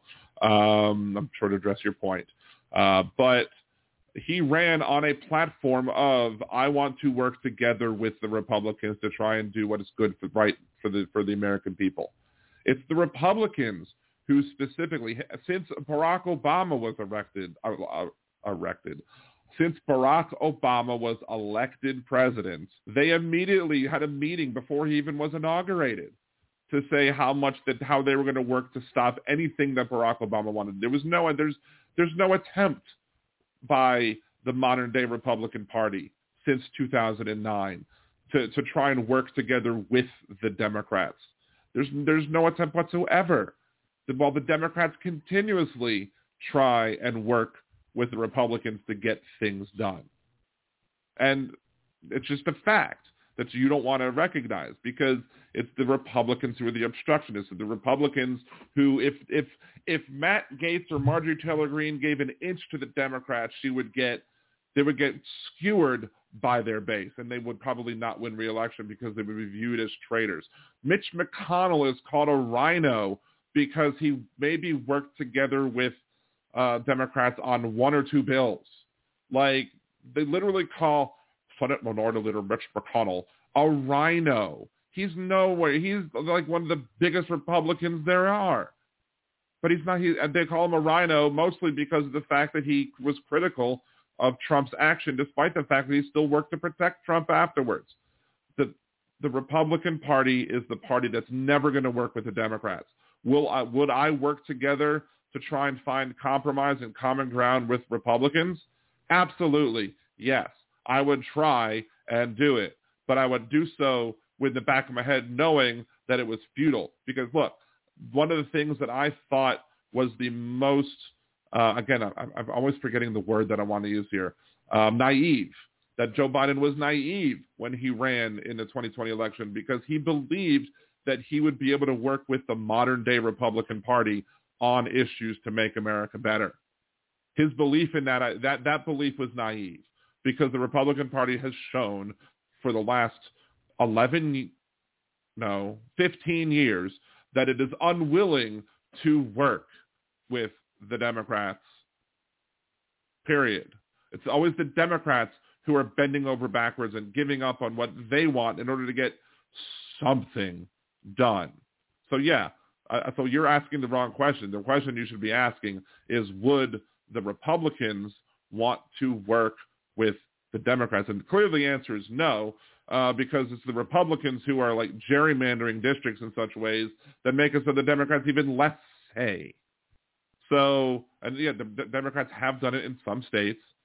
but the Republicans have made it into an art form. It's a horrible art form, but they made it into an art form, and they've managed to manipulate the system in such a way so that they so that they can try and retain power even as minority rule. Anyway, let's get Elizabeth back on here. I'm sure she wants to respond to the comment about uh, the African kings and to whether or not she was saying and if you were misinterpreted or not, or you might say something else entirely. So you have the floor. Well, thank you. Can you hear me? Yes. Okay, good. Um, first of all, I wasn't going heavily into the West African argument. I mean, I didn't think you were either, but yeah, I wasn't going to go heavily into the West African argument. In fact, Africa was being carved up in as much as North America and South and South America were being carved up at that time. There was the Age of Empires. I don't know if you remember that from seventh grade, but anyway, um, right. whatever his name, I don't know who he is, but anyway, um, but it the point being is that those are all uh, they're all straw men. They're all out there just to divert from the fact that this is it was established, this country was established by mercantilists, by people who wanted to make some money, that were loyal to the king, the king, sending the taxes back. He abused his power, got syphilis probably, but anyway, abused his power. uh, we got, but but I think the plan was even before they came. The plan before they left uh, the homeland was to eventually break off from the king. Um, and they, and they did a pretty good job of faking it. Um, but anyhow, that said, um, slavery was big business at that time, and this big business interest is what's going to dictate. And modern day slavery would be, you know, working for crap wages while these CEOs make eight, you know, 500 times what their average employee makes. Back when Henry Ford uh, invented the, you know, this is the whole in automobile industry. You know, well, didn't invent it, but you know what I mean. Right. Uh, back when he did all that, you know, he he wanted to make something that his employees could afford to buy, and that and he never did make more than a few times, less than ten times what his average employees made. That has grown exponentially, and over the past forty years, literally an entire generation's been robbed of their wealth um, by trickle down or uh, pee on you and tell you it's raining economics.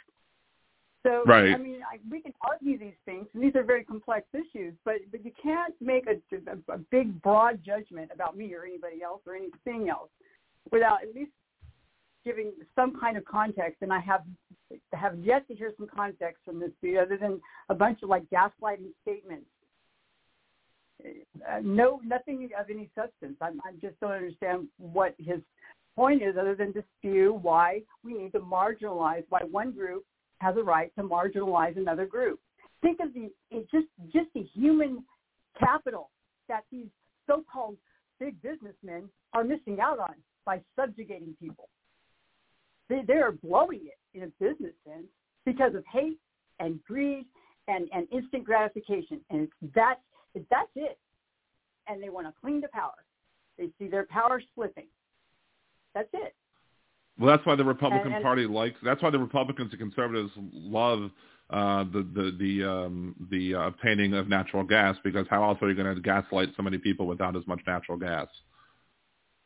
That's right. Okay, well, I just wanted to respond on that, and you know, I'll, I'll go toe to toe with you. It, it, you know, if he wants to ever, but that's besides the point. You know, intellectually, of course. Uh, but the point being is that I didn't want that to go unanswered. Thank you for letting me do that, uh, uh, Liberal Dan, and I will let you go. Thank you again. Again, you're always welcome to call in. Appreciate it. I happened to see that it was you calling in, so there you go. So, again, Gibson, Joe, you, you don't think that people get their facts because you you you just don't agree with them, but you're you're thinking that people don't have the right facts. But like that's the, one of the things is that you come from from a place, and I'm not uh, I'm gonna talk for a little bit. If I have time, maybe I'll let you back on. Put some stuff in the chat though. I'll probably respond to stuff in the chat uh, if if I see it. So mods, be a little lenient, I guess, with with Joe Gibson's uh, stuff to make sure that I can respond to it, even if it seems a little iffy. Um, anyway, so let's roll back to the whole CRT thing. Let's just go back to that uh, because you want to talk about facts. You want to you want to talk about it. People, where do people get their facts? let's go back to the whole CRT thing. And first of all, what you call CRT is not actually CRT. CRT is a law school class. It's taught in law schools. It's not something that's ever being taught in elementary schools, in kindergarten, etc. It's just not. But y'all still call it that. So, but you can't you can't argue from a place where you're saying that you have the facts if you're not going to call what you're argue what you're mad at the right thing. If you're going to call something CRT that's not, you're not arguing from a space where there's facts. So A. Um, then when I challenged you on where are these things happening? Like where are there kindergartners being told that they specifically should be ashamed for being white? You could not have an answer for me. You you could not present me with any such thing. I've yet to receive an email you from you or a message from you showing where part of the curriculum in a school was to tell kindergarteners that they should be ashamed for being white themselves because white people in this country owned the vast majority of slaves. Uh, white people in this country perpetuated a system of white supremacy, perpetuated things like redlining and Jim Crow laws and everything. Specifically, the white people were responsible for the secession of the several states that seceded from the Union. And as we've read in several of these, several of the articles of secession, uh, it was clearly done because they believed that the white race was superior and that the white and that people in the southern states should have the absolute right to own slaves as property if they so wanted to. The billions of dollars of that time worth of property is what they felt that they needed to. And then even afterwards, like, you know, go watch the 1619 project on Hulu. I finally finished watching it. It was amazing. There it, it goes into all of the other things that were done, like how sharecropping was just slavery light because you know you had to use like the the share you had to from the money that you got from the share of the crops that you made you then paid overpriced goods for the, for the stuff that you had to to use to survive plus paying off the interest rates you never got out of debt so basically you were stuck there um so and then again you have all the other racist institutions again, like redlining. Like you know, we never learned about. I never learned in school about uh, the bombing of uh, Tulsa. No one's ever taught that.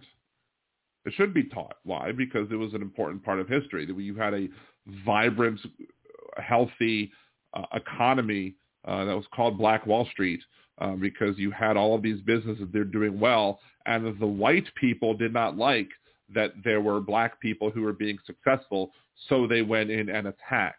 And this is a fact. This is what happened. That fact should be taught in schools. If that fact is not taught in schools, you are not teaching the complete history.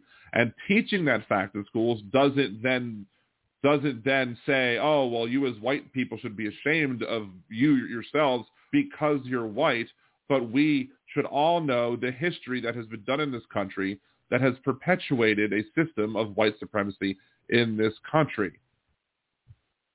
So let's see. Boom, boom, boom, boom. Uh, he put some stuff in. Let's see. Um, do, do, do, do, do. Motivated by the work of Manhattan Institute, many of the right allege that CRT-related concepts such as systemic racism and white privilege are infiltrating the curricula of public schools around the country. Okay, so they're alleging such things. So just because they're alleging some things doesn't mean that it's true. And, and CRT-related concepts doesn't necessarily mean that it's CRT. But like if it's like if, if there's an idea like white privilege, um, what, again, it, it often goes by the idea that conservatives don't understand what the idea of privilege means because you talk to a conservative, uh, especially a white conservative who says, who, and you talk to them about the idea of of uh, white privilege, they'll be like, well, where's my privilege? I don't have privilege. I don't see my privilege. Of course you don't see your privilege because you're blind to it. But privilege is not about individual good. It's not about individual achievements. Privilege is about, on average, what you as the average white person has to do to survive in this country as compared to the average black person? How many obstacles are put in your way as the average white person compared to the average black person. Uh, does it mean that you know the black person is going to be unsuccessful? You have Oprah Winfrey. Does it mean that the white person is automatically going to be successful? You might suck at life and not be able to do anything right. But that doesn't mean that means but it still means that that person who is a white person is going to have less obstacles on average. You might have obstacles. You might be able to look at another black person and say, see, I had more obstacles than this black person. That doesn't mean that it, it doesn't it doesn't mean that the idea of privilege is somehow false. But the idea of privilege is always misrepresented by conservatives because they don't want to discuss it honestly because they don't want to discuss the concept as it's being presented. They want to present the straw man topic of what they think that it means or what they want it to mean so that they can attack it so they don't have to confront the systems that exist in our society that are meant to make make make people be subjugated or be disenfranchised or be marginalized or whatever. Um, you had cases where like it, like sometimes it's just so frustrating trying to explain it all simply because of the fact that I'm always you're always getting kickback or, or pushback from Republicans and conservatives who just don't want to uh, deal with the idea that yeah maybe there are some things in our society where you know white people and black people are treated differently on and maybe we should change that. Same thing for gender. Same thing for um size like thin privilege versus being overweight. Same thing for being um, different ethnicities or what have you. Used to be that um, way back in the day, Ital- Italians were not viewed as being um, as good as other white people. But because they can, they look white, they eventually got incorporated into the whole, hey, you're white. Cool. Welcome to the club. Um, and and and so the idea that we shouldn't be discussing systemic racism in public schools. Now, I'm not going to say that. Now, I don't believe in kindergarten they're going into systemic racism and white privilege. You know, maybe in high school they might be discussing this. Now, there was the AP course that was in Florida that was an optional course that wasn't required to be taken, but that you could take if you so wanted to, that DeSantis had a cry about because it wanted to talk about things that are all, all things that are part of uh, the black community, even certain segments that Ron DeSantis is uh, uncomfortable with. By the way, I do think there should be a drag queen called Rhonda Santis, and I think that would be awesome. Um, should follow Governor DeSantis everywhere he goes, just to you know make him uncomfortable because you know apparently you know even though we've had people dressing up in drag for for decades and it's never been a problem, now all of a sudden it's a problem. Um, side note, anyway, there's nothing wrong with discussing systemic racism in like high school because there are systems of systemic racism. And just because we discuss that there are systems of systemic racism, again, it doesn't mean that we're trying to attack white people. Because again, a system of white supremacy doesn't, like, we live in a system of white supremacy. That does not make me a white supremacist because I'm white. That's maybe the disconnect I think a lot of conservatives have, is that by, by, by calling out white supremacy, that we are somehow calling all white people racist, and that's not the case. And unfortunately, there's a lot of, you know, Donald Trump said he loved the poorly educated. There's a lot of reasons for that. There's because there are people who lack critical thinking skills. I'm not saying that this is you, Joe, uh, but I'm saying there's a lot of conservatives who do lack the critical thinking skills to be able to understand that, or who, or who can be easily manipulated into believing that if if I say that there's a system of white supremacy in this country, that and, and the conservative goes, well, see, liberal Dan is saying that all all white people are racist because or all white people are white supremacists because we live in a white supremacist country, then they'll be like, oh, well, it sounds right, so I'm going to hate liberal Dan now because he's doing that. No, I'm not saying that at all. It's just another straw man argument um, that is presented as a way that so that so that people don't have to confront the realities that people face in this country. And we should be confronting the systems of oppression, the system, the people that, the marginalization that takes place still to this day in this country. Because they don't want to, because the worst thing that, the worst thing that can happen to to anybody, according to the eyes of uh, uh, conservative, many conservatives, is that you're called a racist or that they perceive that you're calling them a racist.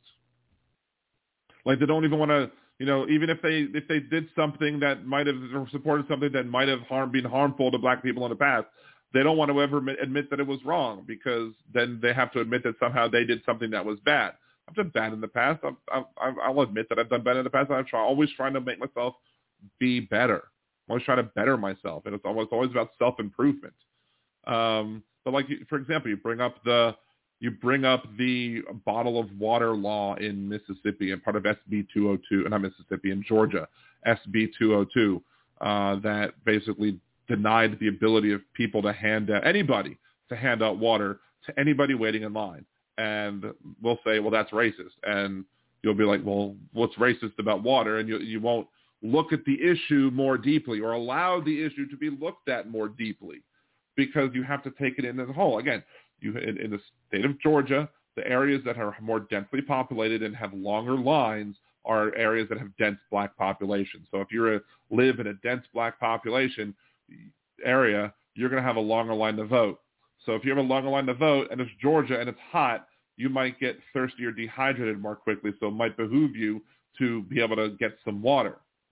So if I, Joe Blow, if I live in Georgia and my wife's waiting in line to vote and it's very hot and she calls me, it's like, hey, honey, can you bring me a bottle of water? I can't do that because it's illegal in Georgia now. But the purpose is that and any other things is to make voting more uncomfortable in places where they want voting to be uncomfortable is the areas where black people live. They want less black turnout. They want less Democratic turnout because that's that's the only way they can win elections is by suppressing Democratic votes. And in black state often, states that often means suppressing black people voting because 90 to 95 percent of black people vote for Democrats. Why? Well, there's a lot of reasons for that, and conservatives don't want to deal with that either. Um, conservative politicians don't want to deal with that either. Um, but you know, again, they'll be like, well, again, they, they don't want to look at how the laws intertwine and the effects the laws. So, so because in and of itself, the words on the page, you can't hand out water, are not in and of themselves racist, but they work to perpetuate a system. They add to the system that is already in, in existence in Georgia to make it harder for black people to vote to make it more uncomfortable for black people to vote. And then there are the other things that happen in Georgia, like, you know, a whole apartment building was basically listed under the wrong zip code, you know, because of a clerical error, and people were being denied the right to cast a regular ballot, not a provisional ballot, simply because of the fact that they messed up. And they put, they were telling these people who were living in this, like, old age home, or, or I think a lot of elderly people lived in this apartment building, and they were they were telling them they had to go down, vote all the way down there when their legitimate correct precinct was the one right next to there, right right close up next to them. And this is another one of one of the things that the 1619 project talked about. I mean, if you really want to listen, if you really want to understand the struggles of black people in this country, you will watch that whole series if you have Hulu, or you'll get a free trial of Hulu and binge it. And you might not agree with anything of it, but you should at least try and watch it simply because then I'm not being paid by the people who did the 1619 project whatsoever. Trust me, I'm not. Um, I wish I was, but I'm not. Simply speaking, you, I can only do so much as a white person to describe the struggles that are happening of black people. I can use my privilege to help amplify what black people are saying about their problems in society.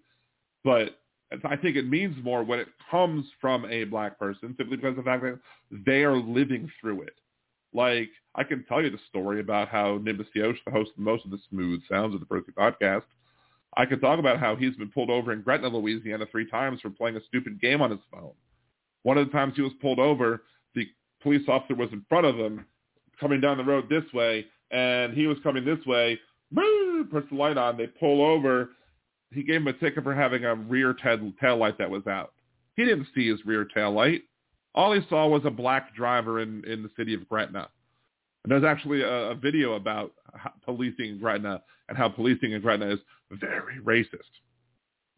And again, it's a, it's, it's more a system of oppression in this country specifically that needs to be fixed. And, you know, we might not even have to say the words systemic racism or white privilege. We could talk about the things that cause those things. We could talk about we could talk about how for years black people have dealt with discrimination and marginalization. There are people whose grandparents were, are, are alive today who still got hoses turned on them by the police. There are people who remember not being able to sit in the front of the bus. That was a funny story. I, I, would, I would take the bus to public. My high school would use public busing instead of private busing to get people back and back and forth to school. And I sat in the back of the bus all the time, and they're like, "Wait a second, why are you in the back of the bus?" And we would laugh about it because it's funny, and I'm such a person that you can laugh about it. I'm not going to be upset about it. Um, Miss P Dub Paddywhack. Um, P Dubs. I, I finally get P Dubs being Paddywhack. I'm a white girl. When I was taught about slavery in grade school, my response was, "I'm glad we don't do that anymore." I was not ashamed. Again, that's good. But unfortunately, there are people who are perpetuating the idea that if you do that, you are like, you know, Governor DeSantis. Um, driver's license is a privilege. Let's see. I'm not average, unorthodox. Ah, it's scanned all the way down. Darn it. Uh, I missed a bunch of things. Let's see. Let's see if I can go back up.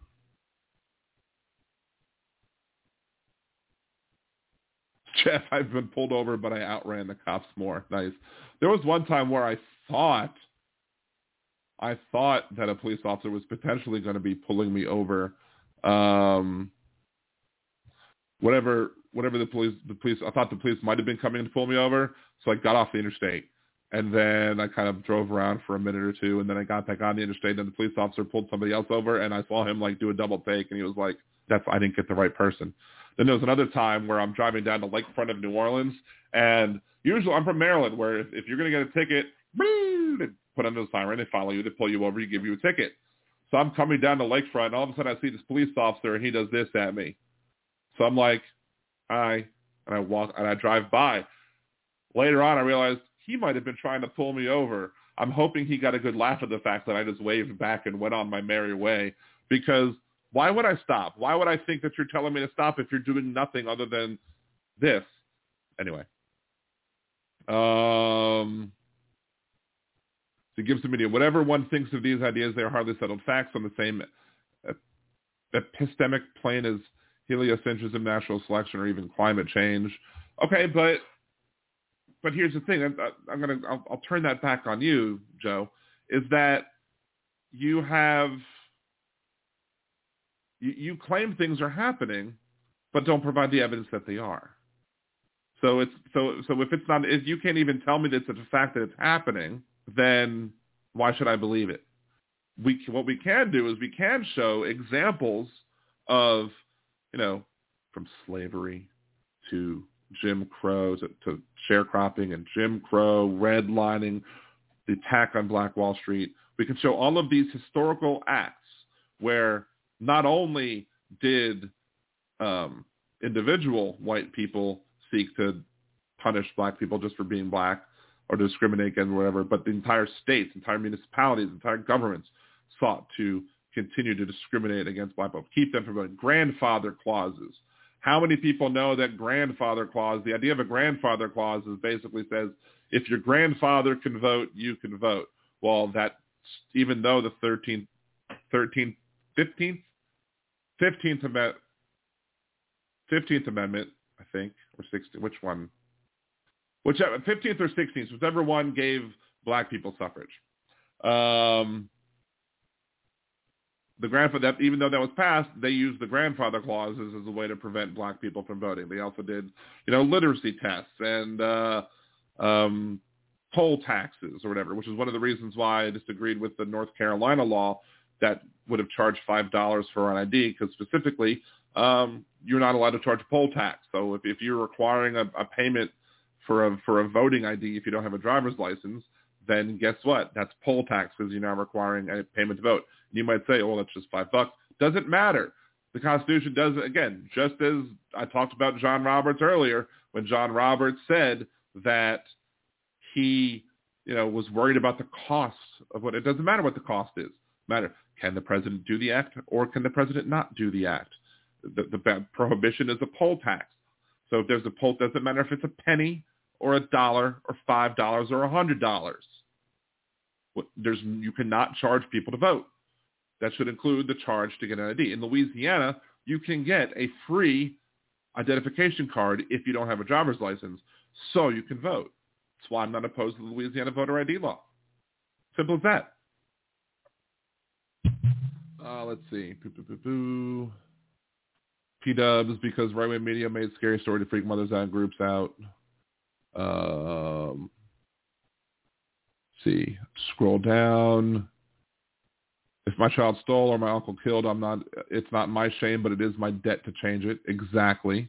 That's one of the things I didn't want to say earlier, and thank you for reminding me of that, Elizabeth, because I didn't want to say that while it is, well, if I can sit here and say that we have a system of white supremacy in this country based off of facts and then inferences you can make off of those facts, because you're allowed to make inferences off of facts. Um, and so I'm not going to tell somebody that they should be ashamed for being white. Just while we live in a system of white supremacy, I will be critical of people who refuse to see the systems of white supremacy in this country and who who either and who fight against the abolition of those systems. Those people I'll be critical of, not because they're white, but because they're choosing to maintain the system of white supremacy. At that point, there at, at that point you start becoming a white supremacist. Now, if you're actually advocating for white supremacy, then you are a white supremacist.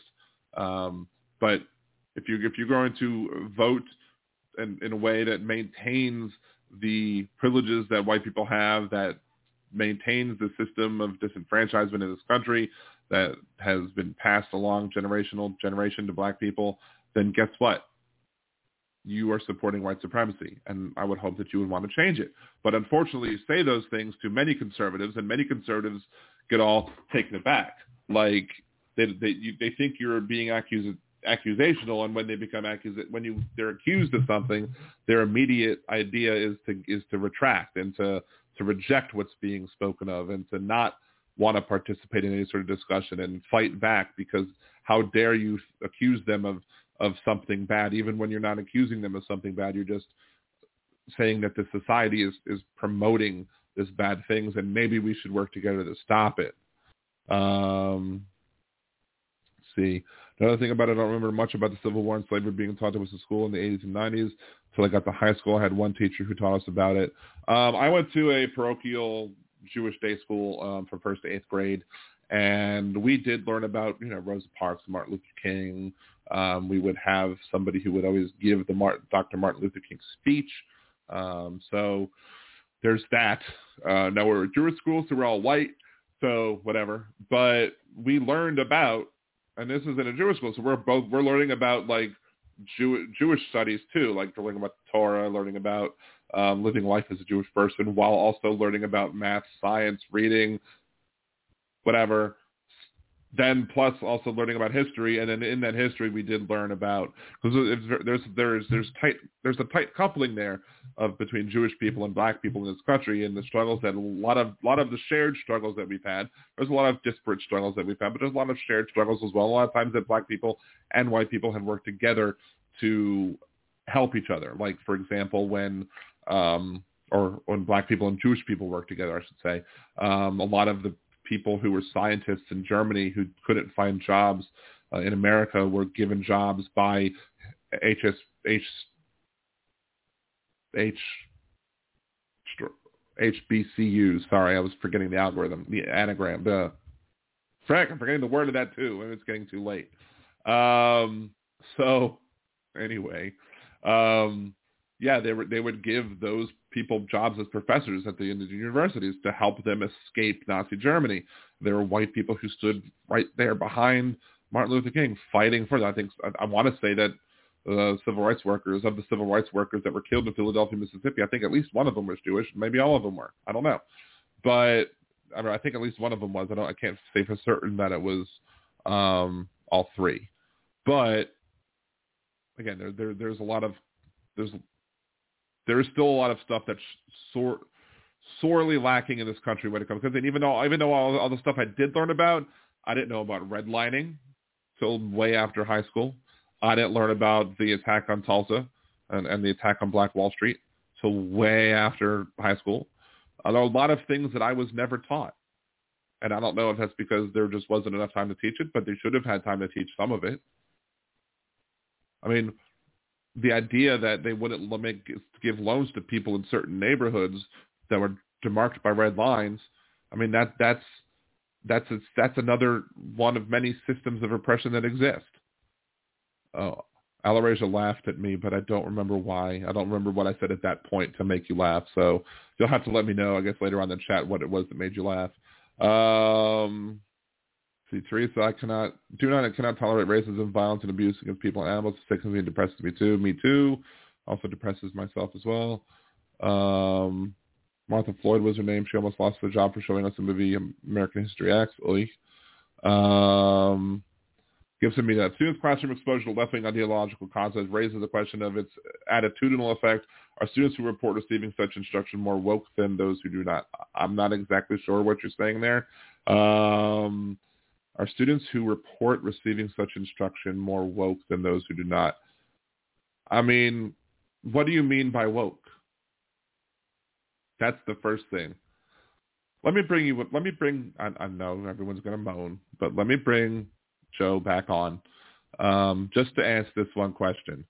What's define woke to me? To me. Oh, he hung up. Was that just perfect timing? Did you not intend, or do you just not want to answer the question? Because that's one of the things. That's one of the other, I think, strawmans that are like the definition of woke is basically somebody who understands that there are systems of oppression in this country that and who want to fight against them. Um, so to me, that that we that that white supremacy exists shouldn't be a left-wing ideological concept. It should be just something that is understood that this is something that still exists, and it should like it, it should be taught about. Like why is why is it left-wing to teach about that. That's that, that, maybe that's a that's that's a view of right wing or or or a uh, what's the word I'm looking for? That is a um, criticism, for lack of a better word, of modern day conservatism. That these ideas of fighting for equality, ending marginalization and oppression, trying to look at the root causes as to why these things still exist today. If that that's left wing, is that saying that the right wing wants to bury their head in the sand? Is that an admission that the right wing wants to um, wants to maintain those systems? Like to me, that that's what it sounds like. See, egg off Twitter. Ron DeSantis is power hungry and fear that Southern white folk have some serious guilt. See, Vincent Owens, more good than bad in America. Just need to get them all to vote. Um, just don't be best. yes, be best. Um, cultural witness is lost when we don't embrace our similarities and differences and learn and exchange ideas. Yes. Um, let's see. Gibson Media says students see white people as ultimately responsible for the creation and persistence of racial inequality and this is what's okay. So here's the thing. That this is this is the problem that that conservatives seem to have with with teaching of this, and I, I think it's based on a falsehood. It's based on a false idea that just because you teach people that the people who were responsible for these atrocities were white, it doesn't mean that all white people are responsible for the atrocities. Again, it, it, it's a failure in logic that that is needs to be rectified within a lot of conservative thought these days. That just because you say, just because you bring up that it was white people doing the majority of this stuff, I mean, are we going to deny that everybody who signed the Articles of Secession of every one of these states uh, was was not white? Do we ignore that? Why should we ignore that?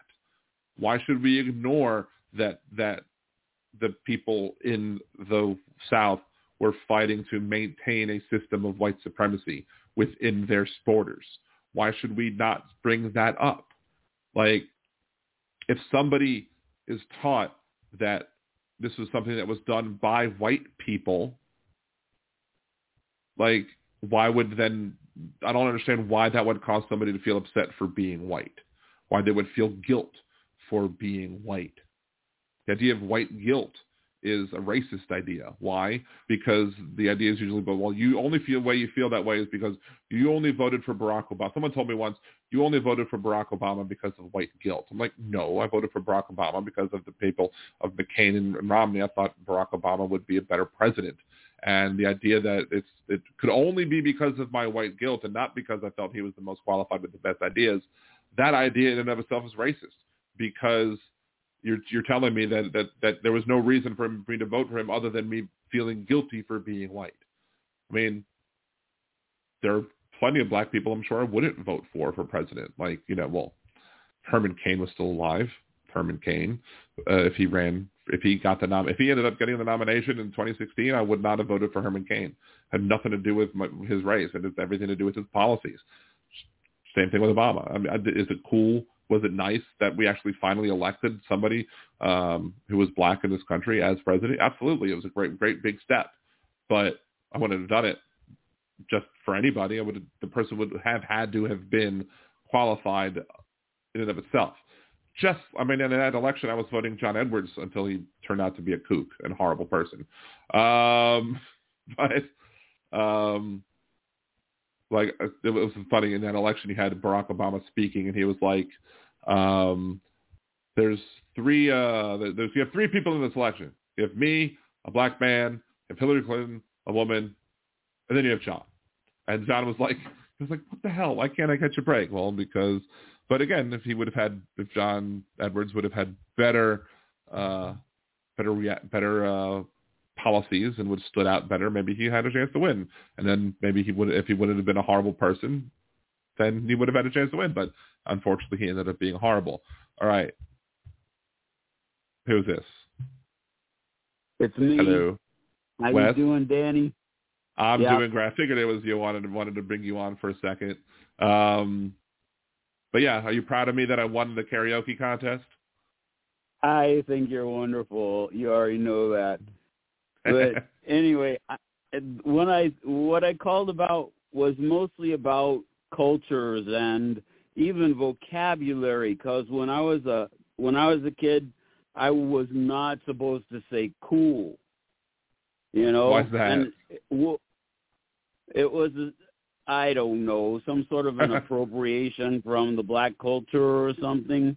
You know, it was just something that they tried to train out of us or you weren't you know same way with woke. It comes out of an african american culture and saying that you know there are some woke white people. Stand where they come from.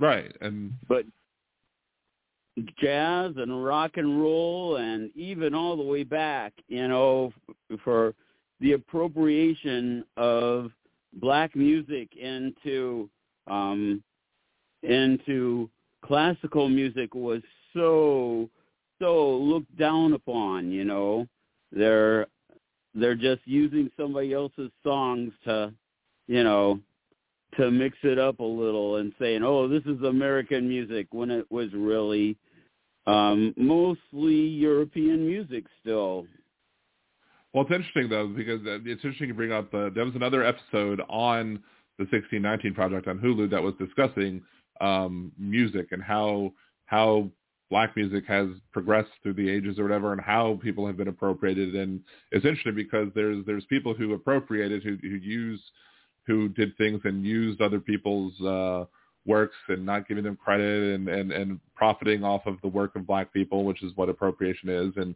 but then there are other people like the Beatles, for example, like Smokey Robinson uh, had an interview about the Beatles and they sung um, they they sung Beatles sung a lot of songs out of Motown. As Smokey Robinson was like, we would not have been as successful yeah. as we were had it not been for the Beatles. But that's because the Beatles would give credit. I mean, they made money, but they would also give credit. They would basically say, "Hey, this go listen to these people because this is this is their music that we're singing." So most of the time, um, you know about "He's So Fine" and "My Sweet Lord." Uh huh. Yep, same song. There's no way to get around it. Right. But who has the most money is the is the one who who pays. Yep. But Irving Berlin and um, George Gershwin were wonderful people at bringing just enough of that African American into a kind of a Western Western country culture type of thing.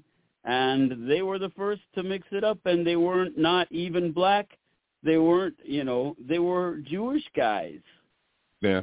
Well, the funny there was a funny story about Irving Berlin. I might have said this before, where I was watching Jeopardy one time, and there was a question was like, this person had a number one hit in the in in these decades, like five decades, and I was like, I don't know who was Irving Berlin, and the person I was dating at the time was like, who the hell is Irving Berlin? And then they came around and they gave the answer, and the question, the answer was Irving Berlin, and she looked at me like I was ridiculous because how would I know that? How how could I possibly guess that? But it it was just a um educated guess and thinking who who has been a composer because they said what composer who is a composer who would potentially be around for all of those decades. Another interesting thing I learned um, the other day, um, Burt passed away, and I sang uh, sang one of the songs that there was like an '80s song that was that was pro- produced and, and produced by him. Um, I forget the one off the top of my head, and that's the one I did in karaoke before the cruise. Um, but I was looking up songs to potentially do in karaoke because a lot of times when somebody passes away who's involved in music, I like to try and sing one of their songs. Um, turns out that Burt Bacharach worked on projects with like Notorious B.I.G. I was like, I would have never known that if it not if if it would have been yeah. his father. I would have no idea that that Burt Bacharach worked with Notorious B.I.G. Um, but again, Wes, thank you for calling in. Yep. I appreciate you a lot. I have a, have a, some more stuff, some more stuff I want to get to in the chat before I end the show, and um, we've been going a while. Um, we might still do a three-hour show. We might make it three hours, but love you, Wes. Thank you for calling in. I appreciate you a lot. Back Wes, at you, of, Danny. Thank you so much, Wes. One of the Liberal Dan Radio patrons, one of the people has bought me a cider. Patreon at liberaldan.com or go to liberaldan.com and click the Buy Me a Cider button. Um, let's see, talking about Bill Maher. Maher, he defines woke as identity politics, which he sees as different from the liberal ideology of striving to be colorblind society. Race does not matter, which is two interesting points on that. First of all, I've gotten sick of Bill Maher because there's there's been a lot of times where where he has act acted like a boomer. Um, he's trying to be Joe Rogan light sometimes, I think, because he wants to be different. I don't know. Um, but the problem is it used to be this idea that we should be colorblind. That used to be the idea. Uh, the ideal was colorblindness. But the problem with colorblindness is that if we blind ourselves to the color of, of people's skin and what black people have to deal with from day to day, you are never going to solve the problems that oppressed minorities deal with. So that that's a problem with being colorblind. So it's so nowadays liberal ideology is not necessarily that we should strive to be colorblind, but that we should recognize the fact that we have um, there are societal, societal differences in this country that, that make it so that people who are not white have disadvantages on average. Um, John Depp, every time I hear a Maher quote, I realize again why I don't love him. Look, I used to watch Bill Maher like religiously. I used to watch him religiously, but then he started just getting jump the sharky sometimes. I mean, I used to watch politi- politically incorrect. Then I watched Real Times. I watched a bunch of his stuff, and I think he's jumped the shark at this point. Um, unfortunately, um, to Daily News, the 1619 project is an academic project, so have a what Daily News? Daily. First of all, hey Daily News. Um, I 1619 Project's an autopsy. It's from the kid was. Well, I'm just talking about the 1619 Project Hulu series that that I recommend that people watch because it goes through over historical things that you may or may not have known.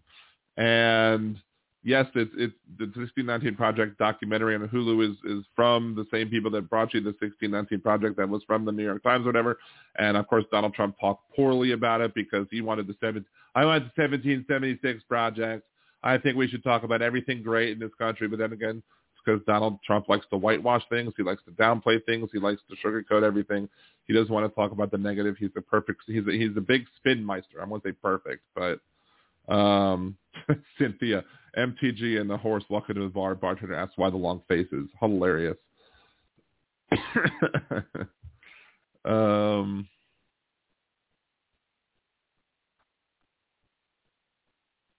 Jeff Curry, I thought of another joke that won't offend. Okay. Uh, oh, that's I scrolled too far. Damn it! I hate when that happens. Um, okay, here we go. Uh, let's see. Trying to scroll down. Woke is another label used by the right child. Well, I mean, there are there are left people, John, who do use the word woke and who use the word. I've actually used the word overly woke sometimes because, like, there was a comedian one time who talked about um, how his how his uh, grandfather or his father was like saw had to see racism in everything. Um, again, because there, there's lots of things where racism is. You don't have to manufacture it. But his grandfather would be like, why the green olives in the jar and the black olives are in the can? So that that's the kind of thing I mean by overly woke. That some people just, you know, it's like the people who try and claim that, you know, like if if there are people who have had arguments with who happen to be women online where I've corrected them because they're wrong and they oh you're mansplaining. No, I'm not mansplaining. You're wrong. It's not mansplaining to correct you. If you make an incorrect statement and I correct you, it's not mansplaining. C. Can you be the black singers could not get their songs played in the majority of radio stations, however, if the white singers did the same, the song would get played. Yeah, and unfortunately, I think that's what happened with Elvis. Elvis did that a little bit too, and I don't know how much Elvis was credited there, but the thing about, I guess the good thing about the Beatles was that they did um, they did give the credit. And Smokey, people like Smokey Robinson again were like, yeah, we we if it wasn't for the Beatles, we probably wouldn't have been as successful as we were. Um, respect went out the window with Trump, must like Rasputin's generals and such. Um, I think it went out before Trump. I think it went out with Obama. I think, and and and one of the funny things is like Obama, you know, Obama was the racist president, they'll say, or whatever, because he divided the nation on race. No, it's not Obama that divided the nation on race. Obama was elected, and the racists came out and were angry that he got elected and started dividing the country on race more than it had been, because it always has been divided on race since its inception. It's just the degree of that division, which has fluctuated from time to time. Um, do do do do do. See, Patty, subtle things and euphemisms, fine, shall live with Any third grader can say, nah, you are. Yeah. Um, assorted colorblind is how the left. That's not assorted colorblind Daily News. It's it's it's the fact that left wants people to understand. Now the left wants people to say, look, people should not be treated differently based on the color of their skin, but they currently do, and as such, we can't afford to be colorblind because if you're colorblind and you don't see color, then you're not gonna you're not gonna take the time to understand and see what the people of persons of color are dealing with. Um, did you, Maher did some crap movie about cannibal women back in the 80s. It's, yeah, I, I've I've seen that. I've seen some of the Bill Maher movies. They typically suck. Um, see.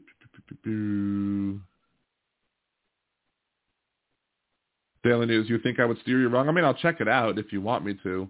Um, Hulu is Hollywood.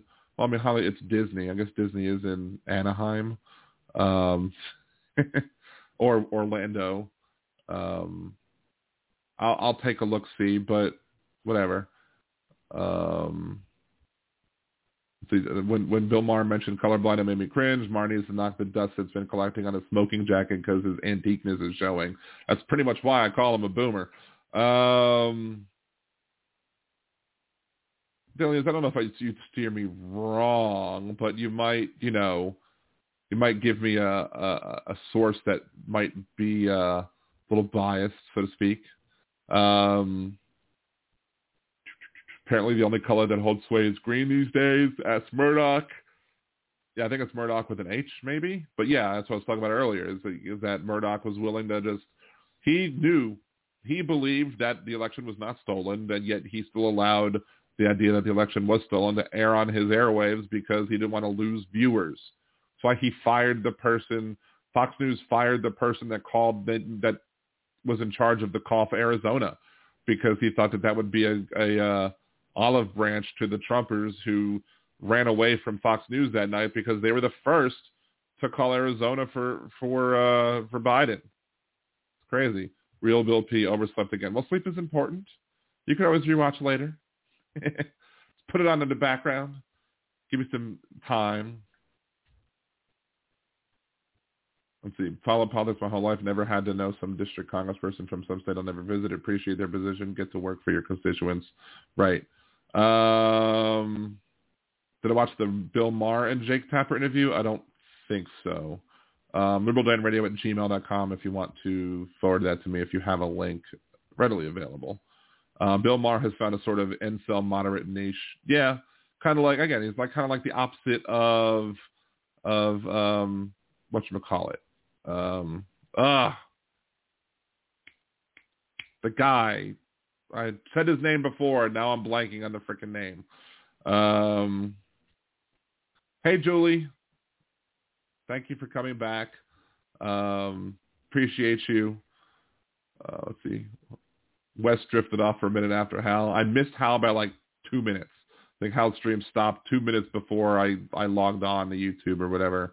Um, what the heck is everyone typing Bill Maher and is inadvertently typing my name? That's hilarious that Bill Maher highlights your name. That's crazy. I'm, I'm not seeing it because of, no, not Milo, Jam Chaser, uh, Joe Rogan. Joe Rogan is who I was thinking. He, he's basically like the other side of the coin of Joe Rogan. Joe Rogan's a more conservative who's trying to play that little niche audience. I think Bill Maher's trying to play that same sort of niche argument from the other side. Um, you just did it to yourself. That's kind of kinky there, Bill. Um, I don't, I don't know if you just want to know about what you're doing to yourself. Oh my. Um, let's see. Boom, boom, boom, boom. Try and bring that up. Yes, Wes did very good. Hey, Andrea. Thank you for joining us as well. Appreciate you. Um,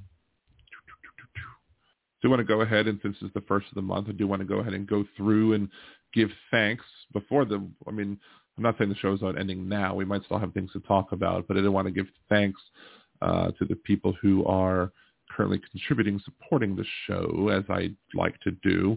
Uh, you have Robert Reynolds, Wes, Bill P., Jolie, Aaron, um, boy Chris, uh, Cesar from California, and Demonox, the first Liberal Dan Radio patron, and of course you have Julie Swenson, the first Liberal Dan Radio producer as well. So thank you all for supporting the show. Obviously, thank everybody for uh, for subscribing. For those who haven't subscribed, if you haven't subscribed yet, please make sure to do so. Um, I still want to do my an episode of uh, the, the mini cast. I haven't done that in a while. I uh, do want to get that together. I want to. Um, I really want to have more people, you know, send a message to the Anchor podcast. Uh, I think it's was it anchor.liberaldan.com? Let me let me see if that works real quick. I think it's minicast.liberaldan.com.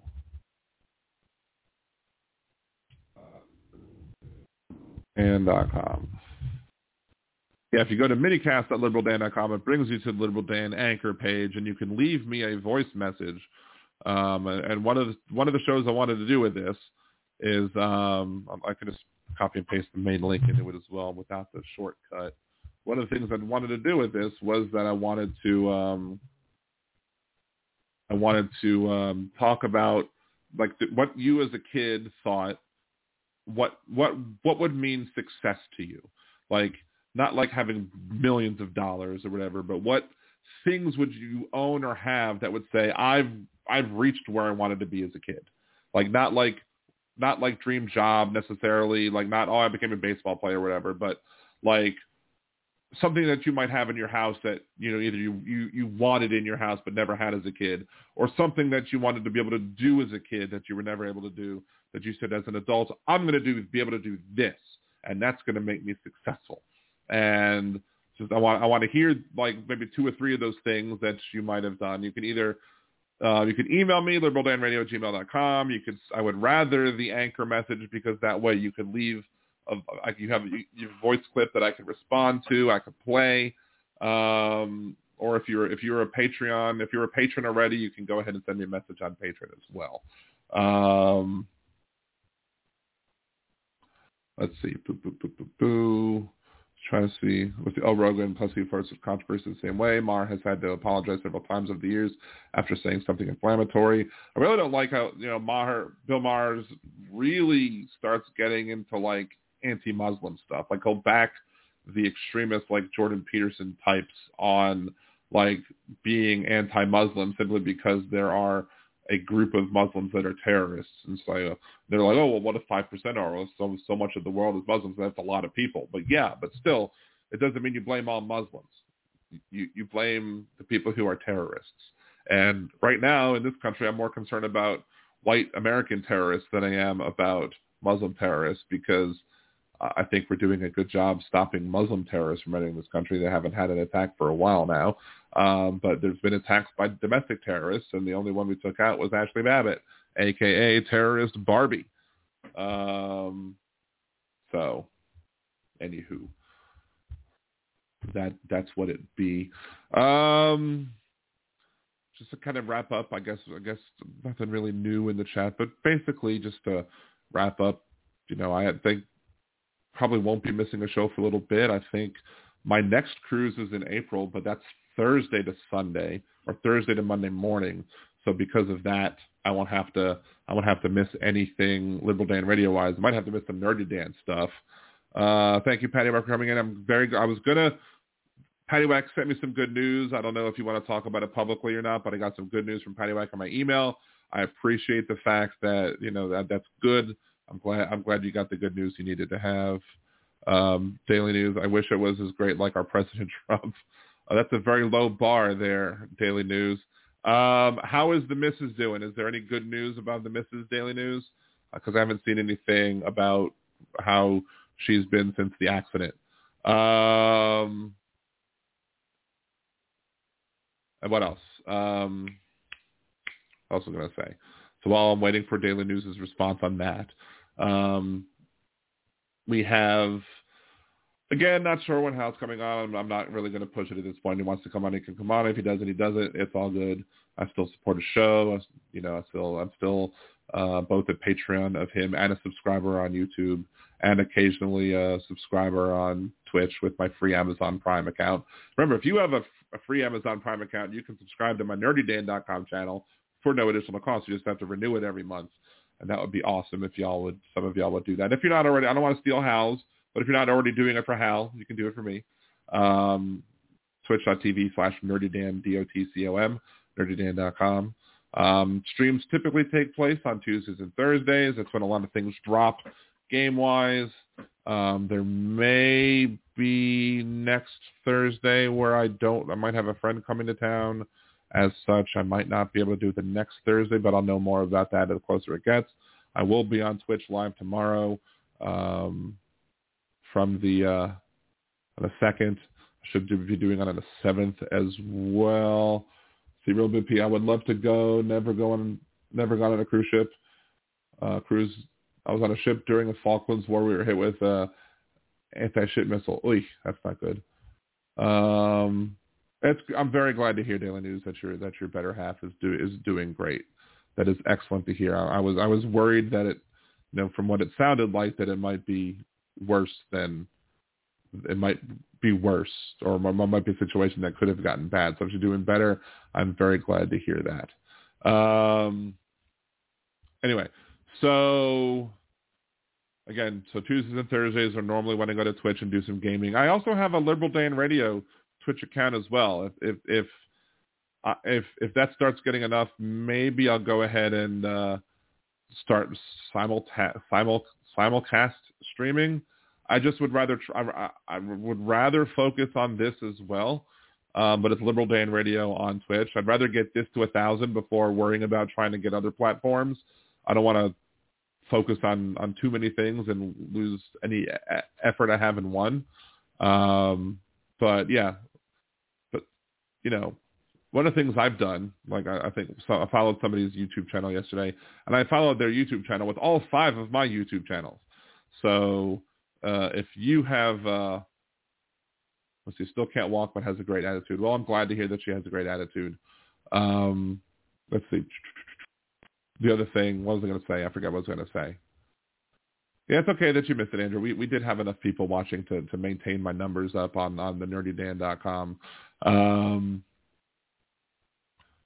then of course one of the numbers was my Liberal Dan Radio account, watching myself.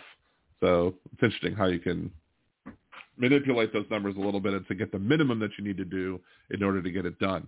Um, but we've got it done, and and and you know Aaron and Jolie come regularly. Aaron is one of my subs over there as well. Appreciate you as always for that. Um, which Twitch made it easier to see all of your active subs uh, or maybe there is a way I'm just not seeing it yet. Maybe maybe one of the tools that's available. But anyway, um, so I guess that's pretty much it for this week's show. Uh, let's go ahead and find the ending. I did, again, I did want to have maybe I'll maybe I'll chop up that audio that was from today because there was a point today again during Jeff uh, during Jeff Crouere's show that he lost his uh, he lost his uh, phone call or whatever. His signal dropped, and as such, me and him had to go and start and start debating without a moderator, which was amusing. So uh, you can see it on WGSO.com on the Ringside Politics show for March 1st. Uh, it's about 10 o'clock, so you don't have to listen to the whole thing. It's about 10, 10, 15, between 10 and 10, 15. Uh, you're staying until Dan says adios. Well, I just said adios, but I'm not really saying adios yet. But we'll go ahead and we're going to go ahead and end the show now. This is, again, the end of this week's episode of Liberal Dan Radio, Talk from the Left. That's right. We will be back next Wednesday, 8 p.m. Central, here on YouTube, Liberal Dan Radio on YouTube, also on blogtalkradio.com uh, slash Liberal Dan. And if you want to uh, support the show, patreon.com slash Liberal Dan. Uh, buy me a cider, send me some Venmo, all that good stuff. Follow me on Twitch, twitch.tv slash nerdydan.com. And about it. I'll, I'll be live on Twitch tomorrow as well, Thursday. Until next time, this is Liberal Dan Radio. Talk from the left. That's right.